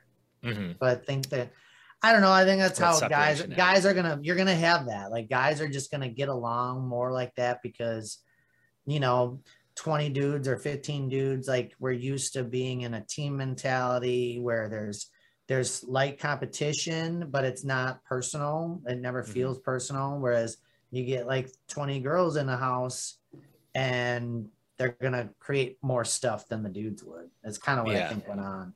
We saw that this season and the previous Battle of the Sexes season. They've kind of both went the same way. A lot of great people involved on both sides, but both times it was kind of like the guys team was just chilling. It was like, it's fun when we get to compete, and otherwise we'll just hang out, and some of us will be here at the end. And the women got a little bit more personal, and was ultimately kind of the reason the guys teams did so well both of those seasons. Let me ask you this multiple choice then. Yeah. If I told you you get a week-long vacation at an Airbnb, everyone's staying in the same Airbnb for a week, do you pick who you have to go with? Do you pick this men's team, your original Road Rules cast, or the final 12 people from Battle of the Seasons? Which group would you pick? Which would be the best to hang out with for a week? You all have to live together again, though. I'm gonna say the Battle of the Seasons. Okay. You know, that final.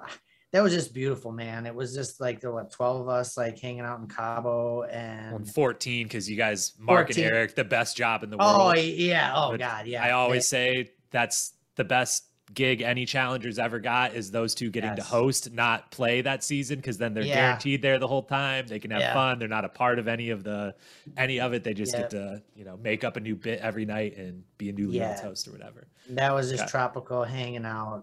It was, that would be the coolest. Speaking of Mark and Eric and then Theo, you guys do by the end of the season, it's clear there's a little bit of an alliance between the four of you. I know you referenced it when you talked with Scott and Derek on Challenge Mania, that there was at least agreement going into the season that then you never really had to like live up to until maybe right at the very end when there was 5 of you left. Brad ends up being the, you know, second to last to go home, the 5th person on the men's side. And there was a little bit of like, he kind of realized like, oh, it seems like, you know, Dan and Eric stepped up to be captains today very quickly. And it seems like there's a very clear and obvious, like Brad's the one that's got to go home because the other 4 of us. So was that a real alliance that was like ahead of time? Like you guys talked about, like, we're going to have each other's back. And did that come from the time you spent with them on Battle of the Seasons, or were you talking or hanging out with Mark and Eric between then? Yeah. How did that happen? Because, well, they hit me up beforehand. Mm-hmm. And because I had been with Theo, yeah, you know, on the previous one, so that was the connection, because I didn't really know Mark or Eric before then, I don't think. Anyway, so they just called me up, and it was, you know, very casual because we had no idea how the thing was going to go. We didn't know there was going to be 3 people at the end. We didn't know if there was even going to be kicking people off. It was just a, hey, we're going to try and do an alliance. And then how it worked out was like, we all did really well in this stuff. So we never had to like play the deal until the very end. Like you said, with Brad, we just had to do the one move at the end where we had to get him to like, you know, be on some other side of it. And, you know, I mean, it just worked out perfect. We didn't have to do anything. Like we didn't even have to really use the alliance. Yeah. It comes up a little with Brad, but then the 4 of you do make it to the end. And another really, really impactful and cool moment that you were a part of then is when you get to the final 4, there's 2 parts to what happens. You have one final challenge before the like final one.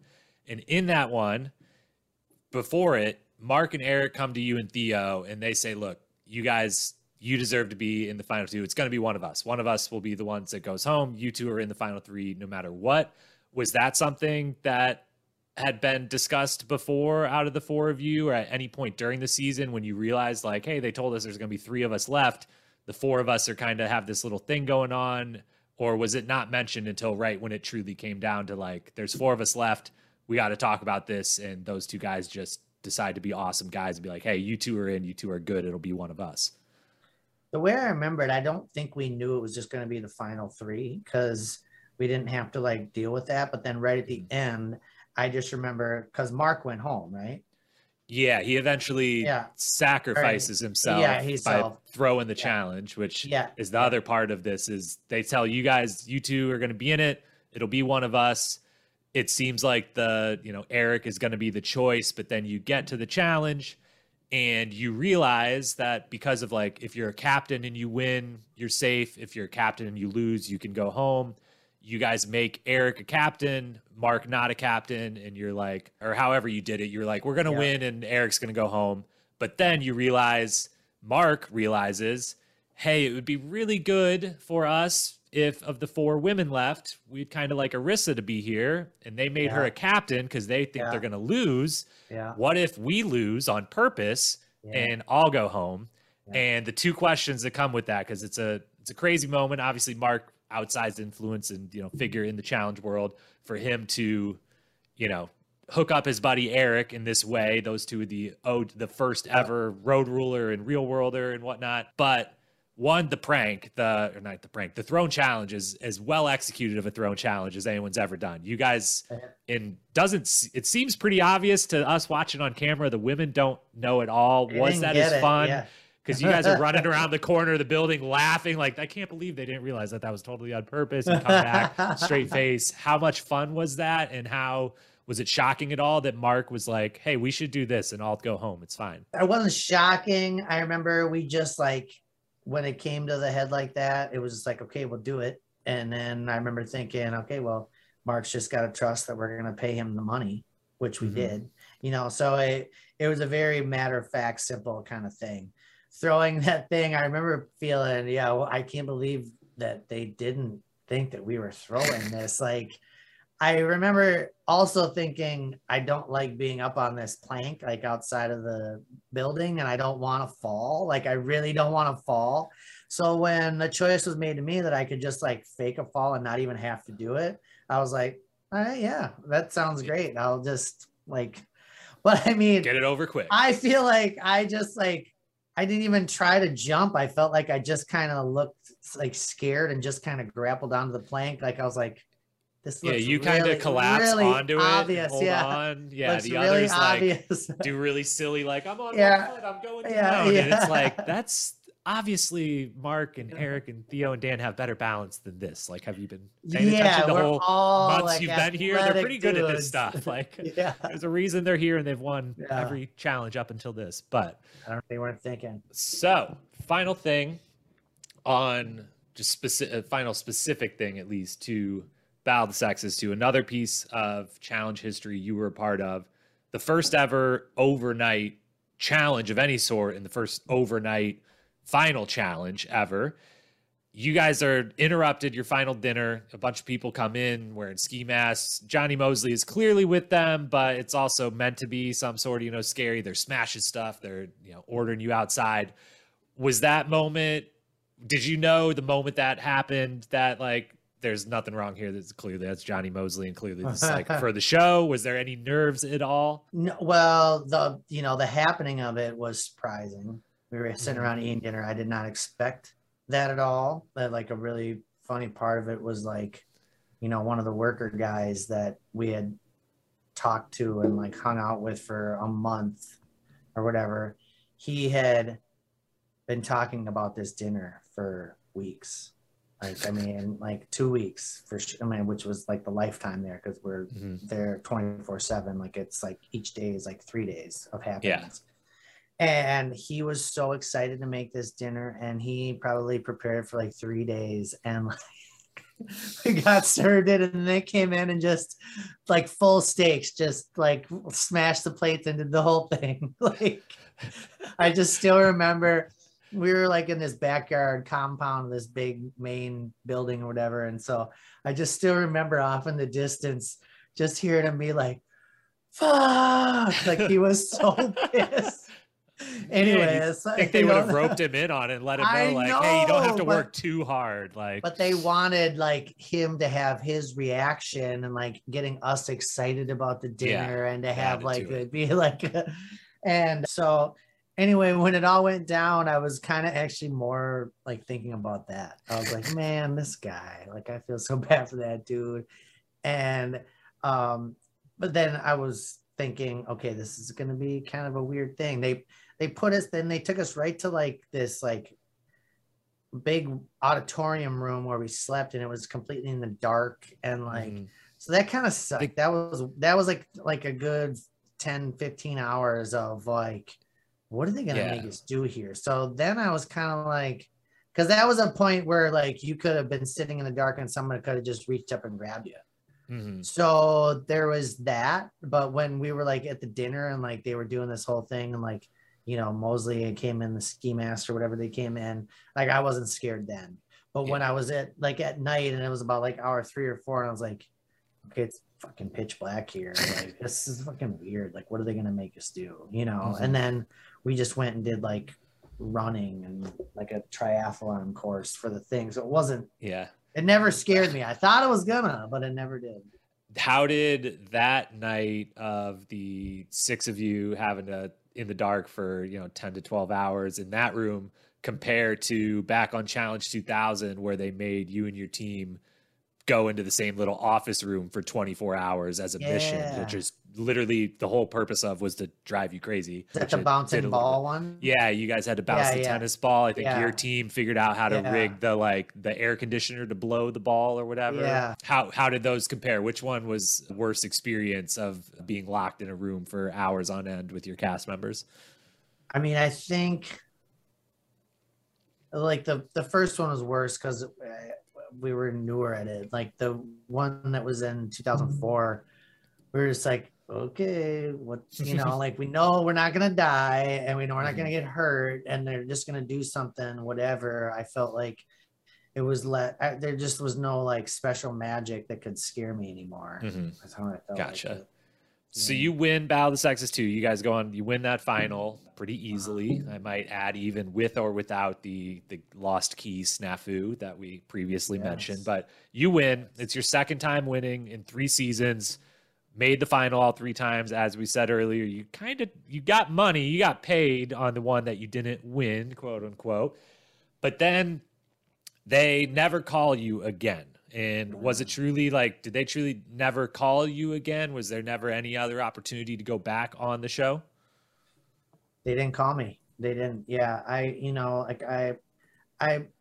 was different. I mean, I don't think the first couple shows I was on, it was like, they made romance stuff out of me.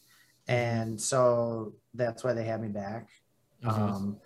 And then the last show I was on, nothing happened. I didn't fight with anybody, and there was no fucking. And so I just think that's what it was. I mean, I think if you're on there and you're doing one of those 2 things, you're going to come back, you know? Yeah. And I even, a few years later, I like reached out to them and was like, hey, you know, I'll do all that. I don't care. You know, like I just, the 2004 one, I just was kind of like, I don't know. I kind of was over it for a while. I didn't want to like talk about myself anymore.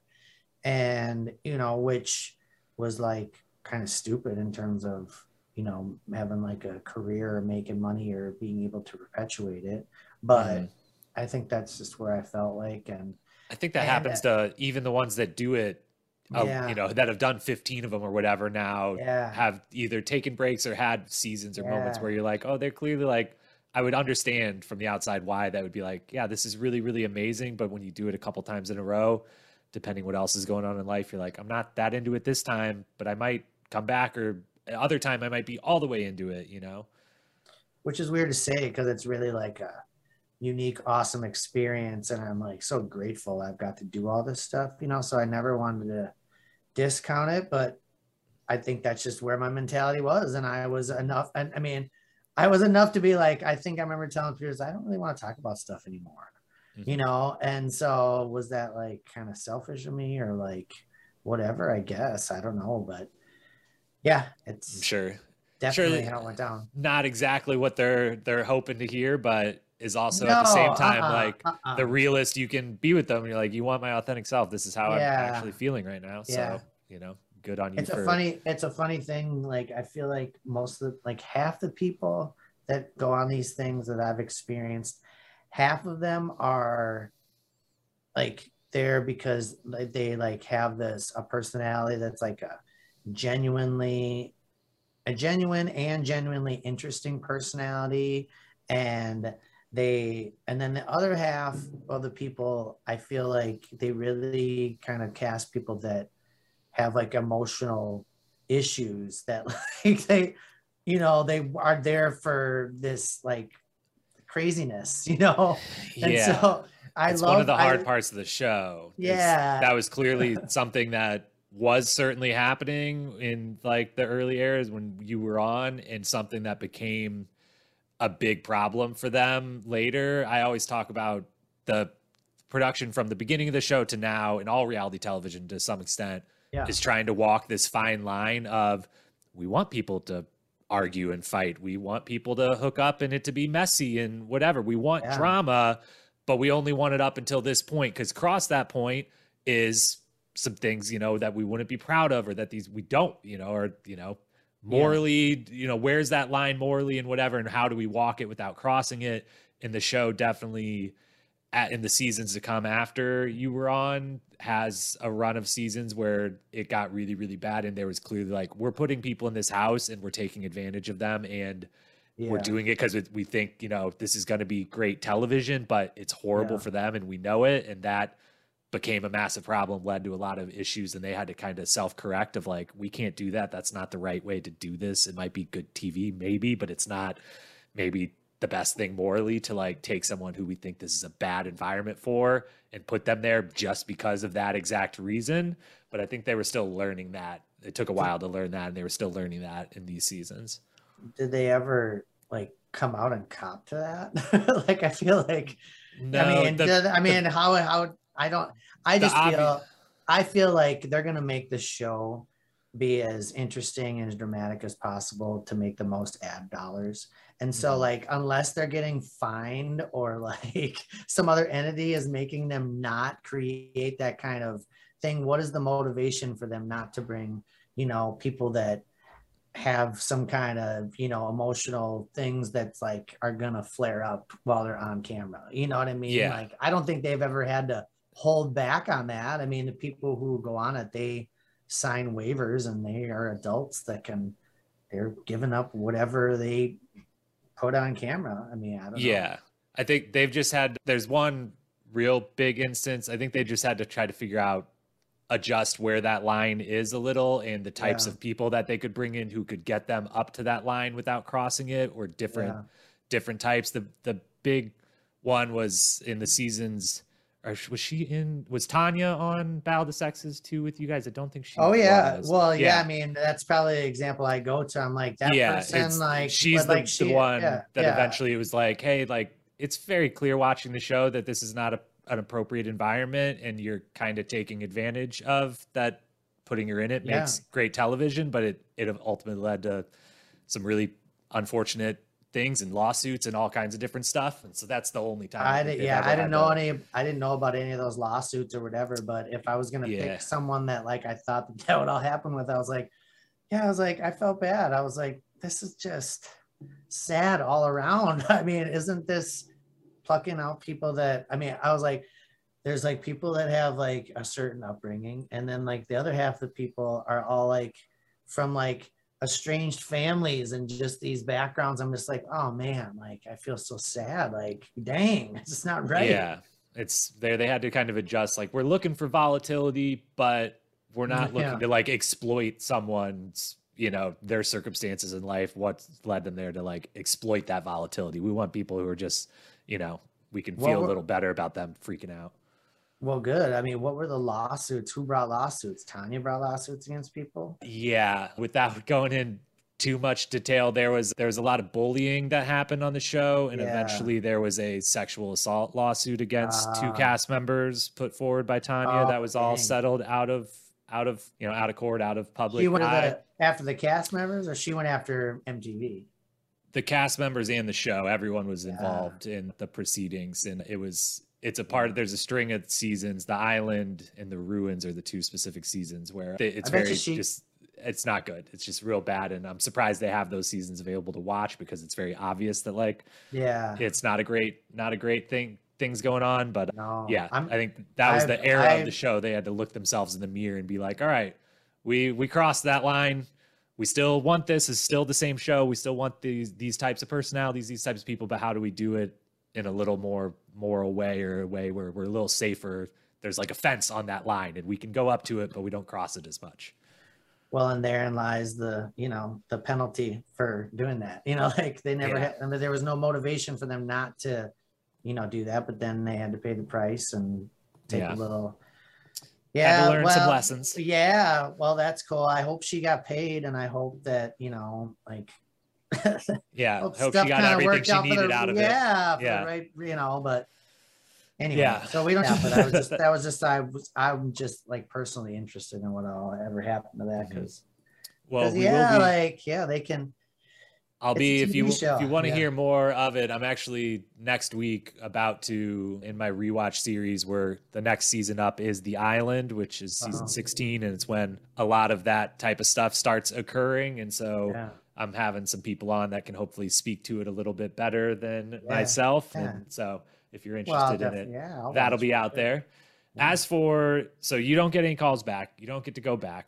Yeah. If you would have gotten the chance, it sounds like you definitely were up for it, and always, you know, maybe it'd come around to being like, I'm ready to do this again. I'm ready to go in. Do you think, did you continue watching the show? And do you think if you would have got the chance to go back, would you have liked, you know, you were right on the precipice of when the show really got kind of competitive and physical and became, you know, like more sport elements mixed into the game show, fun atmosphere, silly atmosphere.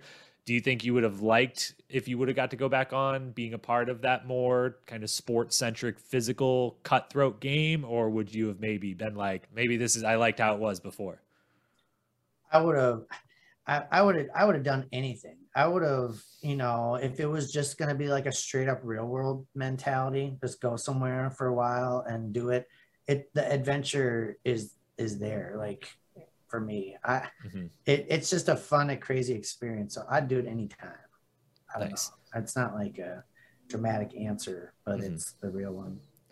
What do you, if anything, what do you think was kind of the biggest lessons you learned about yourself from doing these shows, or what, when you, you know, after each season, or after you kind of knew, not getting calls back, that chapter of my life might be over for the time being, and you reflected on it? Was there anything you really like learned about yourself, felt changed about yourself from these big, crazy experiences? I mean, yeah, for sure. Like, the biggest thing that I learned about myself was, it was just putting myself out there and just gaining strength and confidence, and just, you know, being somewhat revealing about myself, but also just traveling and leaving your own city, and, you know, being a part of a big TV production. And it just, it's a big adventure that you learn. You just learn how strong you are, but you also learn like how weak you are too. And so mainly I gained strength from it. But I also saw, you know, more personal on like being on TV, and that whole experience of having the cameras on you when you're just trying to live your life and be real. That personally, I'm a very into like just personality and psyche and all that kind of stuff, and so I learned a ton about myself, and how, you know, when I was on those, I think I was very guarded in terms of what I revealed, and very aware of the cameras. You know, I don't think I ever really was comfortable, you know. And so, not that I would like strive to be like, oh, I should be comfortable in front of cameras, like that's a weird thing to begin with. But I learned like socially just so much about where I am like scared of like revealing stuff, or scared of anything, where my fears are. Yeah. It's very awesome. Telling, you know, and then you get to see yourself on camera reacting in all those situations. So it's a 100% social experiment that I learned from. Did you always watch after? Did you always watch every season, or were you one of the ones that's like, I did it, I don't need to rewatch it or anything? I watched my shows. I just enjoyed it. It was like watching home movies of a, you know, vacation, you know, for me. So I always enjoyed watching those, but I stopped watching it after, I think I just stopped watching MTV and those kind of shows after a year or so after the last one I was on. Yeah, and you're hitting the age where you're not the target demo. I was just, I honestly, I stopped watching TV. I stopped watching TV. I started doing music more, or being more that way. And so I'd sit down and watch TV, and I'd get antsy after like 20, 30 minutes. So, but before that, like growing up, I watched a lot of TV. So it was just more a part of my life, I think. Yeah. I want to ask about the music in one second. Before I do, we've mentioned a bunch of their names already, but you being a legend of the show yourself, and the game, the show, everything, the challenge in general, you also happened to cross paths with basically every single legendary figure from like the first era to two eras of the show. Literally like, if you were to make the list of like the most impactful, the like biggest names from it, you did a season with pretty much everyone from that first era. So I'm going to say someone's name. I want you to give me one word, the first word that comes to your mind, to just describe that person, what you think of when I say this person's name. Right. And then if you do have a good, you know, story or memory, favorite story or memory of that person, you can feel free to share that as well. The first four, I got six names, but the first four of them, literally, to speak to like who you cross paths and did seasons with, are the four people I think are on Challenge Mount Rushmore, which, to me, a lot of people throw out like, who's your Mount Rushmore, and they mean the best four people of all time. That's not what it is, because the real Mount Rushmore, it's not the four best presidents. It's like the four early, impactful. If it wasn't for these people, we wouldn't be what we are. Yeah. So those four people in the challenge world are the first four people I want to ask about. Number one, Veronica. One word to describe Veronica and any memory or story you got of her. Oh, Veronica. I don't know why. Maybe just because it's Veruca salt, but I just like salty in a good way. Like a salted caramel. She's just like sweet, like salty, sweet, and just like fiery, I guess. I don't know. But Veronica is a smile. Like I kind of always see her smile. Yeah, I always name her, she's the original face of the franchise, the first ever like challenge star, not like road rule star, real world star, but challenge star. She became the star of the show. She was on 7 of the first 10 seasons and was very much like the original first ever, like, you're the face of the franchise. If we have to put one person on like a poster for the show, it's Veronica. So then we've got Coral. You did 2 seasons with Coral. What's the first thing you think of when I bring up Coral? Like one word. She's like a, I want to say like an anomaly to me. She's amazing. She's a true one of one. Yeah, she is. She's the best trash talker I've ever heard of anybody. Like, I mean, the way she can, like, I don't ever want to mix it up verbally with her. You know, like, she's like, I've never heard someone more naturally just be able to, she's the funniest person.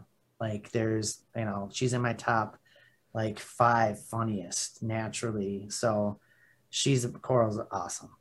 Nice. Yeah. And then always kind of going right with Coral hand in hand, the Miz. Miz, that guy. Which you got to see the you were there for like the literal making of the character, the Miz, the transformation, the middle of the transformation was Battle of the Seasons. Some great moments, some tough moments, but. That guy's laser focus. I mean, he had this little idea and this little thing, and he was just like, I'm going to like just only exist in that, in the Miz, and that's where he's at, you know, like it's really awesome. How was it on Battle of the Seasons with him having that kind of focus? Were your teams interacting much, or were you like, hey, can you just be Mike for the moment? Or like, you thought it was weird? That wasn't laser focus. When I stopped, I was just like, okay, this guy half the time is in this character that he will not come out of, you know? And I was like, okay, half of it was like when he drank, you know, so I was like, okay, this guy's not a good drinker. So half of it was that. And then the other half was like, okay, no, he really is going into this thing. And, you know, the type of thing where he would be that character. And I didn't really know that he was doing that because he wanted to be WWE. Like, I didn't know that. Like, so it was doubly weird. I was just like, okay, but I respected it. I was like, okay, you're doing what the hell you want to do, and it's different, and people obviously gotta give you shit for it. So I think that's cool because you're still doing it. So there was really a weird thing when I saw it, but now knowing, then I say laser focus. I was like, yeah, you did it right, buddy. Like, you know, but you know, the thousands of other times people try that stuff and it doesn't like outwardly look successful. They don't have the focus or the dedication and persistence to be like, no, I'm going to take the laughs and I'm still going to turn this into something. Which, I mean, that's a really cool, I mean, that's what I strive for in my mentality, is to be that like strong and, you know, like impervious to distraction, you know, and to know that the journey takes a long time. So for almost every single person ever to get to where they're trying to go. Yeah. All right, then 3 others. We've mentioned them all at different points, but to kind of circle back to them. First one, Mark Long. Man, he's just like, he's the guy. He's the guy. Like, I don't know. Like, part of it is he's the game show host. Like, he's the host. Like, so, like, I don't know, back in the 70s, like, I think there was an actual game show host named Guy something that was like the big guy, but... So I just think of him as guy, like this. Yeah. It makes sense when on like a Battle of the Sexes 2, it's like the guys team doesn't have a leader, but also Mark's like the leader because it's Mark. Yeah. And like everyone's like, yeah, that guy can be in charge if someone ever has to be in charge. He's the constant accommodator, but he's the constant like leader at the same time. People look at what makes a great leader. Yeah. Yeah. Yeah. So anyway. And then the final two, so you've mentioned they're, you know, kind of maybe your best buds that you came out of the show with, Timmy and Theo. How, so was that purely just obviously, you know, the three of you end up being the last three guys on the Road Rules team on Battle of the Seasons, and just from all that time together, what kind of brought the three of you together, and is there any like favorite moment that wouldn't have been on camera, you know, outside of the game, of, you know, shenanigans you guys are doing or just late nights chatting or anything like that? Yeah, those guys, I mean, we were on the show and it was like 2 weeks at the end of the show. I feel like it was just like the three of us hanging, or I mean, we had our other girls on it, but like it wasn't like, and we weren't like, oh God, we're going to be the best friends forever or anything like that. But I just know that I met like two of the best personalities that I've ever come across. And in terms of best, like entertaining value, but also best, like for who they are and how I would want to like model my life after. But so that's kind of how I've like, just kind of remained with those guys. But then after that, we kind of like went around the country together, like doing appearances and doing talks and stuff like that. So that's insane to do that. Just do normal life with those two guys. Everywhere you go, it's a fucking scene. It's like you're at the grocery store and like, it's just something's going to happen, you know? Like I just remember like we were like at a grocery store in like, I think it was LA or something, and nothing had happened for about a half hour. I was like, okay, well, something's about to happen. So we go to the checkout and like, it was something dumb. Like Timmy just like took, like we had eggs and he just like took the eggs one by one and just started putting them on the conveyor belt and just stood up at the end of the conveyor belt and then like looked at the cashier girl and was just like, what's gonna happen now, you know? Like I was like, all right, well, this is why I love these guys. Like I don't think to do that kind of shit, you know? Like, and you know, and then that became a whole thing. It was like a whole 5-minute thing with the cashier lady, and I was like, this was awesome. Like we just had a whole fun and adventure, and I didn't even think at the grocery store. Yeah, so that? Like yeah.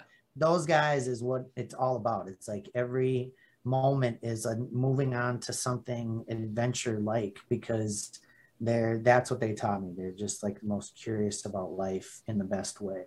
So yeah, anyway, well, the three of you together get mentioned a lot on this podcast, because I often cite you and Theo as the two people from kind of the first 10 or so seasons, the first era of the show, that kind of get lost a little bit when people talk about like the best people to ever do it, or like the most fun people on the show. Of like, the two of you both were very good at the actual competition of the show and, you know, usually won, but we're also really, really good at like, those are authentic people who happen to just be really entertaining and interesting. And then Timmy comes up all the time. He's my favorite cast member of all time. He's, oh, you had the t-shirt, man. Yeah. That was a shout out to Theo and Timmy at the same time, because that was the shirt Theo wore on the Gauntlet, but the Where's Timmy shirt, which will be for sale soon on the merchandise site. Getting that set up. But well, I knew I loved you right when I saw you with that. I was like, dude, this guy is awesome. He knows about the Timmy. I just talked to Timmy last week, and oh man, he's doing so good. It's like, it's so great. Have you seen anything that he's been doing, like with his TV shows and stuff? I have not, but I'm dying to anything he's a part of to get to watch or interact with in any way, because yeah, he was the best then. Well, I can only imagine he's the best now. The short of it, he's doing a kid show, whatever, but he's like making up crazy characters, and he is one of the characters on a Nickelodeon show. And oh man, it's awesome to see. Well, I'm gonna have I feel to like I keep saying further. Awesome too much on this. No, it's okay. I love the Miz, all these people. So I love all these people that you keep talking about. You know, they're just like favorite personalities. So yeah. So after the challenge is, you know, over for you at some point, how soon was music the first thing you turned to, or is that a more recent thing? What did you kind of initially get into right when you at some point realized, like, I'm not going to maybe be going on this show for months at a time anymore? Oh, when I first went on it is when I first picked up the guitar. Actually, I had just started to pick up a guitar before I went on the actual show. So 96, you know, I went on in 97 was when I filmed my first show. And so, but I'd always sang and I was always into arts and that kind of thing. I was always in like choirs and things in high school. I did musicals early on, but then I quit because of sports. So I've always been a creative singer, performing. I feel like I'm a rare personality where I feel comfortable up on stage. And it feels like a home to me. Like, I'm nervous to go up there, but once you get me up there, I lose track of time, and it's like a good experience. Do you think you would have had that regardless of being on TV, or do you think being on TV helped? You know, as you said earlier, that was like already a growing thing. I don't think being on TV I've always had that performer mentality where I've always was like the lead in plays, or always like if I was like the public speaker, or like I always kind of went towards that. So me going on TV was never like a weird thing for me. Yeah. I don't know. Like I said, a weird personality trait is that I actually feel comfortable doing up on stage and just like making stuff up or you know, whatever that is. What do you think? Was it just always this way that you were kind of drawn to music or the creative process, or was there any specific one of those like shows that you did growing up or anything where like something clicked and you're like, that's what I like. I want to like do that, more of that, please.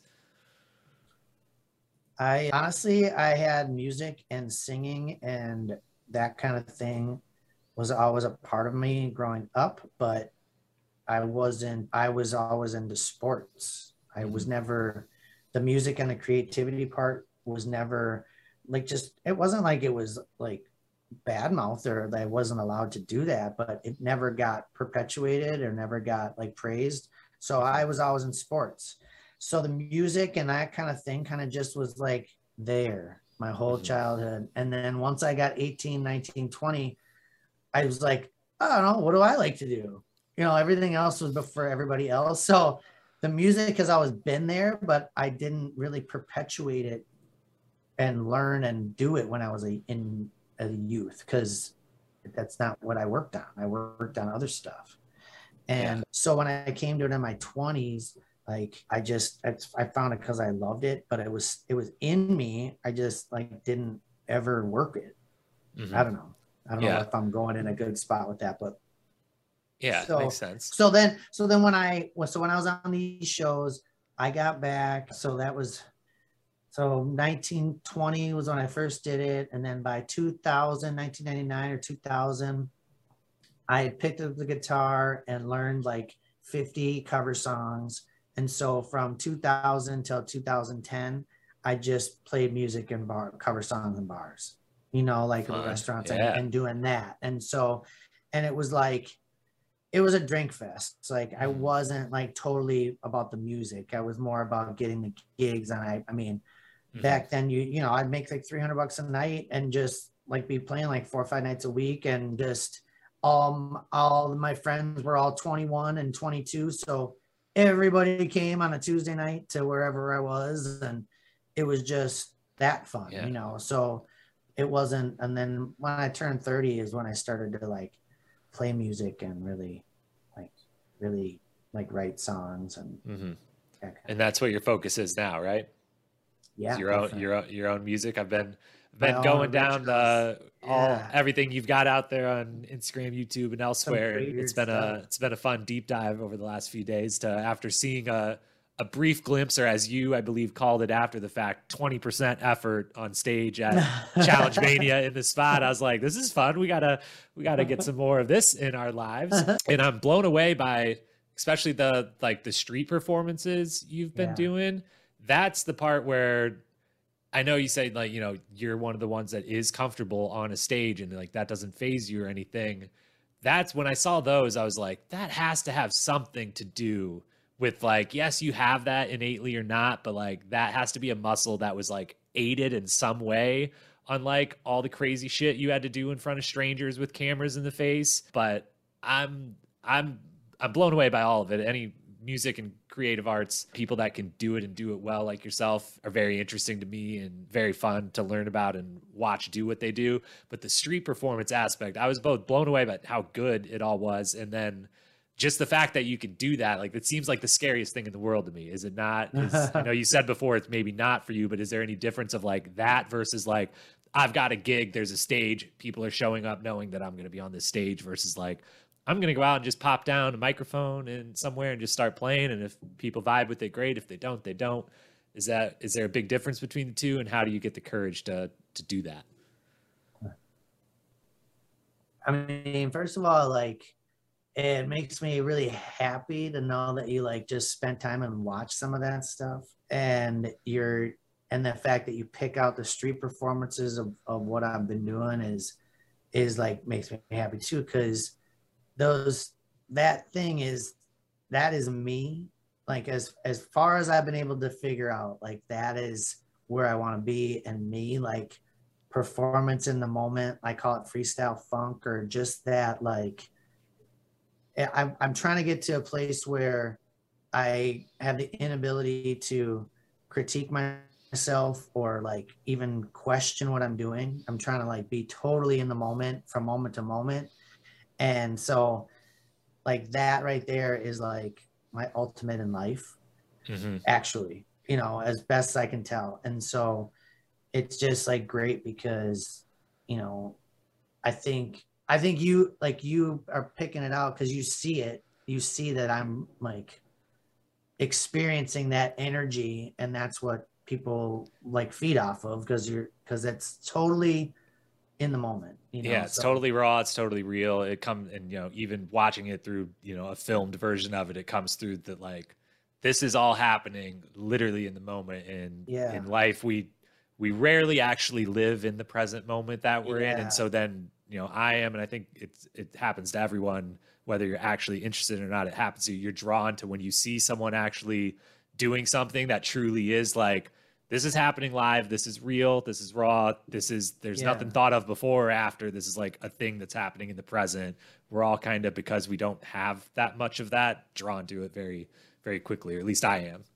Yeah, well, I think you're exactly right. And that's what people are drawn to in any performance, is when you like, it's like, listen, like when you hear a voice, like you'll hear a voice, and within like two notes or like 3 or 4 seconds, it can totally draw you in and make you totally feel like these crazy feelings where you're just like, whoa, why was that so awesome? And what it is like, you feel that person being free.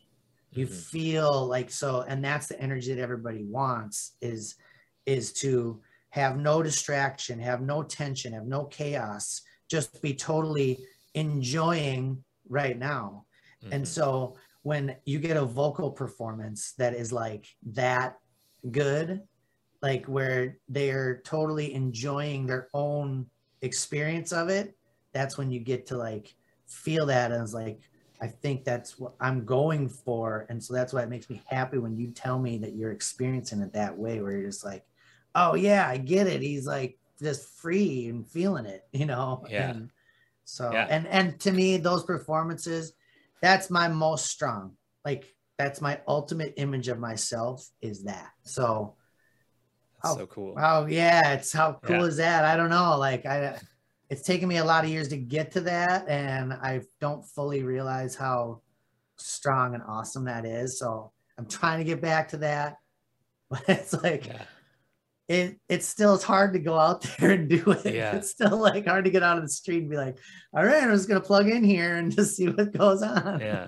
And you've also got limited months up there in Minneapolis of a little harder to do that in the dead of winter. I think I'm going to take it out. I'm going on the road. I'm going to head south as the winter months roll. Maybe get you a Winnebago for the music as well as the old TV shows. My plan, I'm going to go see Timmy out in Santa Monica.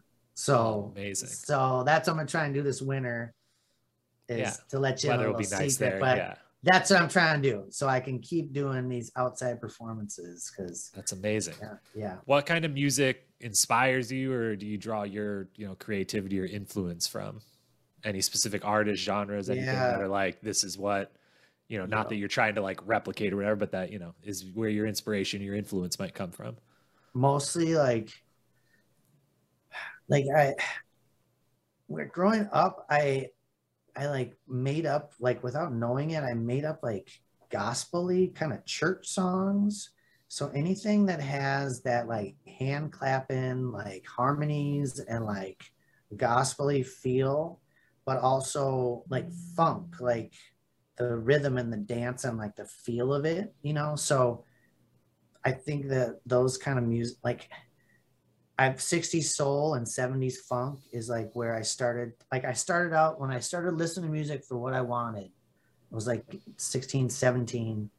It like started in like classic rock and kind of singer-songwriter and that kind of feel. But then once I started getting like 19, 20, 21 and started like getting out and playing music, it was all about Sly and the Family Stone and James Brown and like just rhythm and blues and like funk, anything that makes you dance, So, and fucking Bee Gees, like disco and pop songs, like that are just awesome to listen to.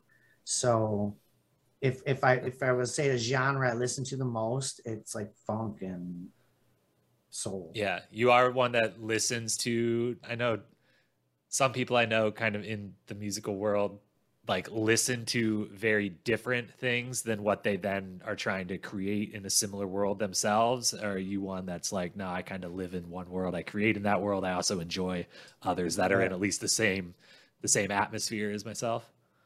Definitely. I mean, I venture out into like dance music. Like I, a lot of like the, like just anything that's DJ music, but to me it's all James Brown. It's all funk. It's all dance music. So like, it's all derived. It's all the beats. Yeah. So, but like, I still have a lot of singer songwriter. I love the stories and songs. So I'm still on that. So I love blues songs and country songs and ones that are very good stories, singer songwriter, just cohesive, almost like stories. And so, and in funk music and that kind of stuff and dance music, that you get away from the stories being told with the words. So I still like that kind of stuff too, where it's more narrative that you hear in the words, but funk in that is more just, I just like it because it's more a feeling in your body and that's where the story's told. Yeah, for sure. That's awesome. Well, we will, at the end here in a moment, I'll have you let everyone know where all they can find some of the music you're making now, and I'll link all that in the show notes. To go back to the last challenge related, last kind of topic here before we wrap up is, I know from having heard you at Challenge Mania and on their podcast and everything that you are, do I have this correct? You are aware of Challenge All-Stars happening, but you are not watching it. Is that correct? That's pretty much correct. Yeah. I don't have Paramount Plus. I'm aware of it. And they've hit me up to check for availability for most of them in the past since Mark did the first one or whatever, but they have not booked me for them. So. Gotcha. But they are, well, that's very positive news though, for us that are, would love to see you, that you're on pretty short list of first draft people I would want to get on the show, that they are at least calling and checking availability. Yeah. Have you been like, I'm willing to do it and it just hasn't been able to work out, or are you not interested? No, I told them I'd love to do it. It'd be great. Okay, well, I know you've said in the past, you know, you're not going to campaign yourself, which is totally fair and justified. I will let you know that myself and others very well are going to campaign on your behalf. So hopefully that's okay that we're doing that for you. Let's imagine a world, though, where you get that call again. And this time the call isn't just for availability, but they say you're on the cast All-Stars 4. You've got 6 weeks. We leave in 6 weeks and you're going. If you get that call and they tell you, you know, it's about 6 weeks or so that you have to prepare, 2 questions. Well, it sounds like the, are you going? The answer would be yes, assuming, you know, it worked with whatever you had going on at the moment. But the 2 questions then, you have about 6 weeks. Do you start then binging the first seasons of All-Stars? So you have an idea of like what's been going on, who some of these people might be, and does your training, do you do anything in preparation, or you just say, hell yes, I get to do this again. Bring on an adventure. The honest answer is I would maybe watch a few of the episodes. If I found out who else was going to be on there, I might be like, just to, I don't know, get a frame of reference for who these people are. So that's about all I'd watch for the shows. For the training, I probably wouldn't do too much more than I do. I work out, but I work out like 20 minutes a day, like, because I just do like really like efficient kind of crazy mobility stuff, you know? So I'd probably like add some cross training stuff in there, but I probably wouldn't go too crazy. I don't know. I wouldn't like, you know, do a Murph every day and like, you know, help it like that. I'd probably say I would do a lot more than I actually would. Well, I think, I like the honesty, because I think most people would say that like, oh, I'm gonna watch every episode so I know everyone's strategy. I'm gonna work out like crazy. You have no idea. And then most of them would not do any of that. A lot do. And I applaud those, because I am one who, if I ever was blessed with the opportunity to hop on one of these shows, I would definitely be going all out. But if you when you get that call, because we're gonna find out to get you that call again, you just send me a message and I will keep it on the DL, but like, hey, I'm going, and I will send you, if you only want to watch a couple episodes, I'll send you specifics of like, okay, here's 60 minutes of content. This will get you all you need to know of what the game is, who some of the big names are right now doing stuff, and what you should maybe be doing to prepare as efficiently as possible. I mean, if I can't divulge if I'm going on the show, you'll still let me have the links to the shows. If I just randomly call you up and be like, "Hey, I got to start watching this stuff." Oh well, you don't. You don't know, but I can't copy. You don't need to watch the old stuff. I'm talking the new stuff. The new stuff. Yeah, you can have my login for Paramount. Yeah. That's fine. I can give you that. But that's awesome. You go back on, you're gonna need a little like insight to the game. It's a whole different world these days, and especially on the men's side of All-Stars. All-Stars has been very interesting as it launched, of like the flagship show had truly become like, it's a sport. Like, it's, some people jokingly call it like the 5th professional sport. It's a sport. They wear football pads for like a third of the freaking things they do. They're running literal marathons with puzzles and whatever to end triathlons and marathons as the finals, whatever. It's a sport. When All-Stars started, it was like, it's not going to be as much of that. And then by the third season in, the men's cast of All-Stars 3 is, as far as like physical shape, might have been the most fit cast in the history of the show on the men's side. They're all like 45 or whatever, but they're all like, we have to, like, this is everything to us. This is a sport now. Like, we're going to get into it. And it's, the women have been much more like, I'm like 40. I'm great on television still. I'm not going to like train to run a marathon. That's silly. Why? We're just doing TV again. What are you boys doing? You're dumb. And each are right in their own world. But the men's side of All-Stars has been pretty stacked on the physical side. Well, let me ask you this. Like, I could probably do like 25 pull-ups right now. Mm-hmm. How much do I need to train if I go on it? That part isn't, that's a good barometer of just some physical ability, but the only part that matters, the only training I would tell you or anyone else, is just the cardio. I got that. I'm good on that. If you make the final, there is no final anymore that is not going to be at least 15 to 20 miles long of swimming, biking, mostly running, but swimming and biking usually involved. And that's the part where like, It's two different games. Oh yeah, that, the regular game is whatever. Some people are really great at like the individual challenges, the eliminations, whatever. But you just only got to be like 20% of the people that can do that. Yeah, it's like you get to the end and it's obvious of like, well, now we're just running a marathon and a couple of you like run marathons for fun and the rest of you don't. So you might have been great the rest of the time, but you can't win because you can't do that thing at the end. So that's well, so what about these like physical dudes that are all ripped out? Like, how do they do on those endurance ones? They're good. The ones that do both, you know, the biggest thing on the funniest thing that happens every single season of the show is they'll cast some new on the flagship one. They'll cast some new massive, like former football player that everyone gets all excited. Cause like, I don't know if you're at least aware of like the hall brawl has become like the staple thing where they run into each other with football pads.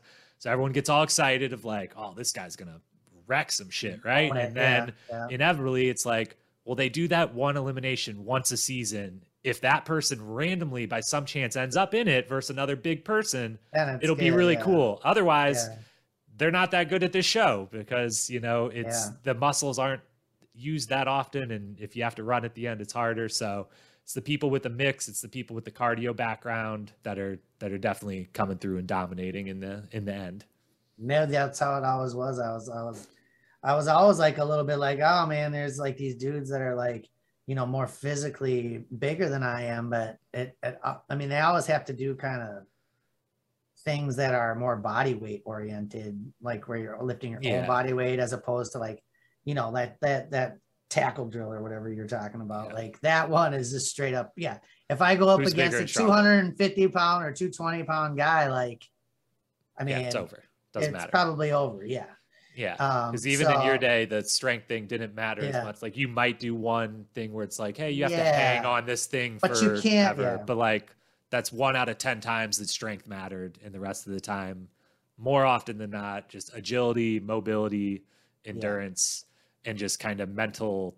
You have to adaptability, like the mental side of athletics was what has always mattered the most, and that's kind of one of the things that stayed the same throughout all the eras of the show is just be an athlete, be adaptable, and also don't take yourself too serious because it's also usually silly, whatever the hell you're doing. It might be physically, but it's also silly and you got to be able to handle that. So Dan, with that then, I'll wrap it up here for everyone though that's been listening. Where can they find you? Is there anything you got going on you want them to know about? I will, of course, you know, link all of this in the show notes, but you want to let people know where they can find you, where they can keep up with you? Yeah, please. It's all at Danny Setz. So DANNYSETZ everywhere, I think.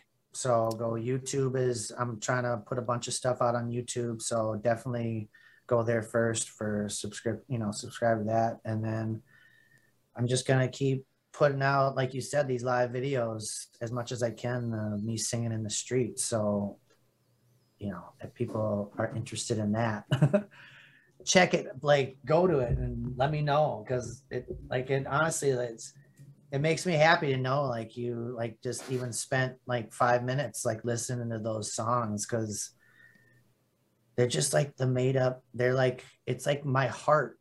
It's like talking, you know. So if anybody spends any time with it and gets kind of, you know, Derek said that he kind of got caught down the rabbit hole of watching it, and I was like, oh man, that's what I really want, is just to have people get caught in the rabbit hole of my weirdness.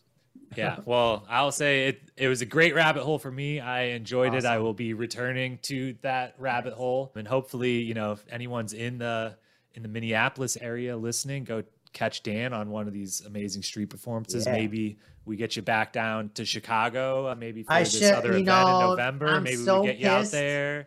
I was going to do it in Chicago too. I had all my shit with me too. And I think I just got brought in at the last second. So I was feeling unprepared. So I think I just kind of chickened out a little bit. But, oh, man, that would have been great. I could have set up right in the middle of that football field and just, like, I would have rocked it for hours. Yeah, that venue actually is perfect. That would have been someone so to just be like, I'm going to take over this area for the little bit. I promise if I go to that Chicago, it's in November. Yeah, it's downtown though. Oh. It's not at the same Zanies. It's at the smaller Zanies. But I know all the spots. I'm a former Chicago tour guide. I'll let you know where you should set up. Shut up. Okay. Well, I can. I mean, I got a speaker that's like this big, so that's all we need. Doesn't take a lot of room. It doesn't matter as long as the cops don't stop us. We're good. Yeah. Well, and I think like all the urban, like the ones like the ones I've been downtown and played here or whatever, and the cops have been totally around us, whatever, they're all just like, honestly, this is like some happy music. I think we're just going to let this play. Like, yeah, they don't care. Like, they thought that was great. So you won't get, I don't think you'll get anyone trying to get them to stop. There's a lot of that type of stuff that goes on in Chicago. It's going to be cold, but we're going to at least get it in at some point. Maybe it might be even just like in a hotel lobby or something. Who knows? Nice. Well, we appreciate you being here. Everyone listening, go follow Dan, and hopefully we'll be talking again sometime soon. Anytime, man. Thank you, Jaden.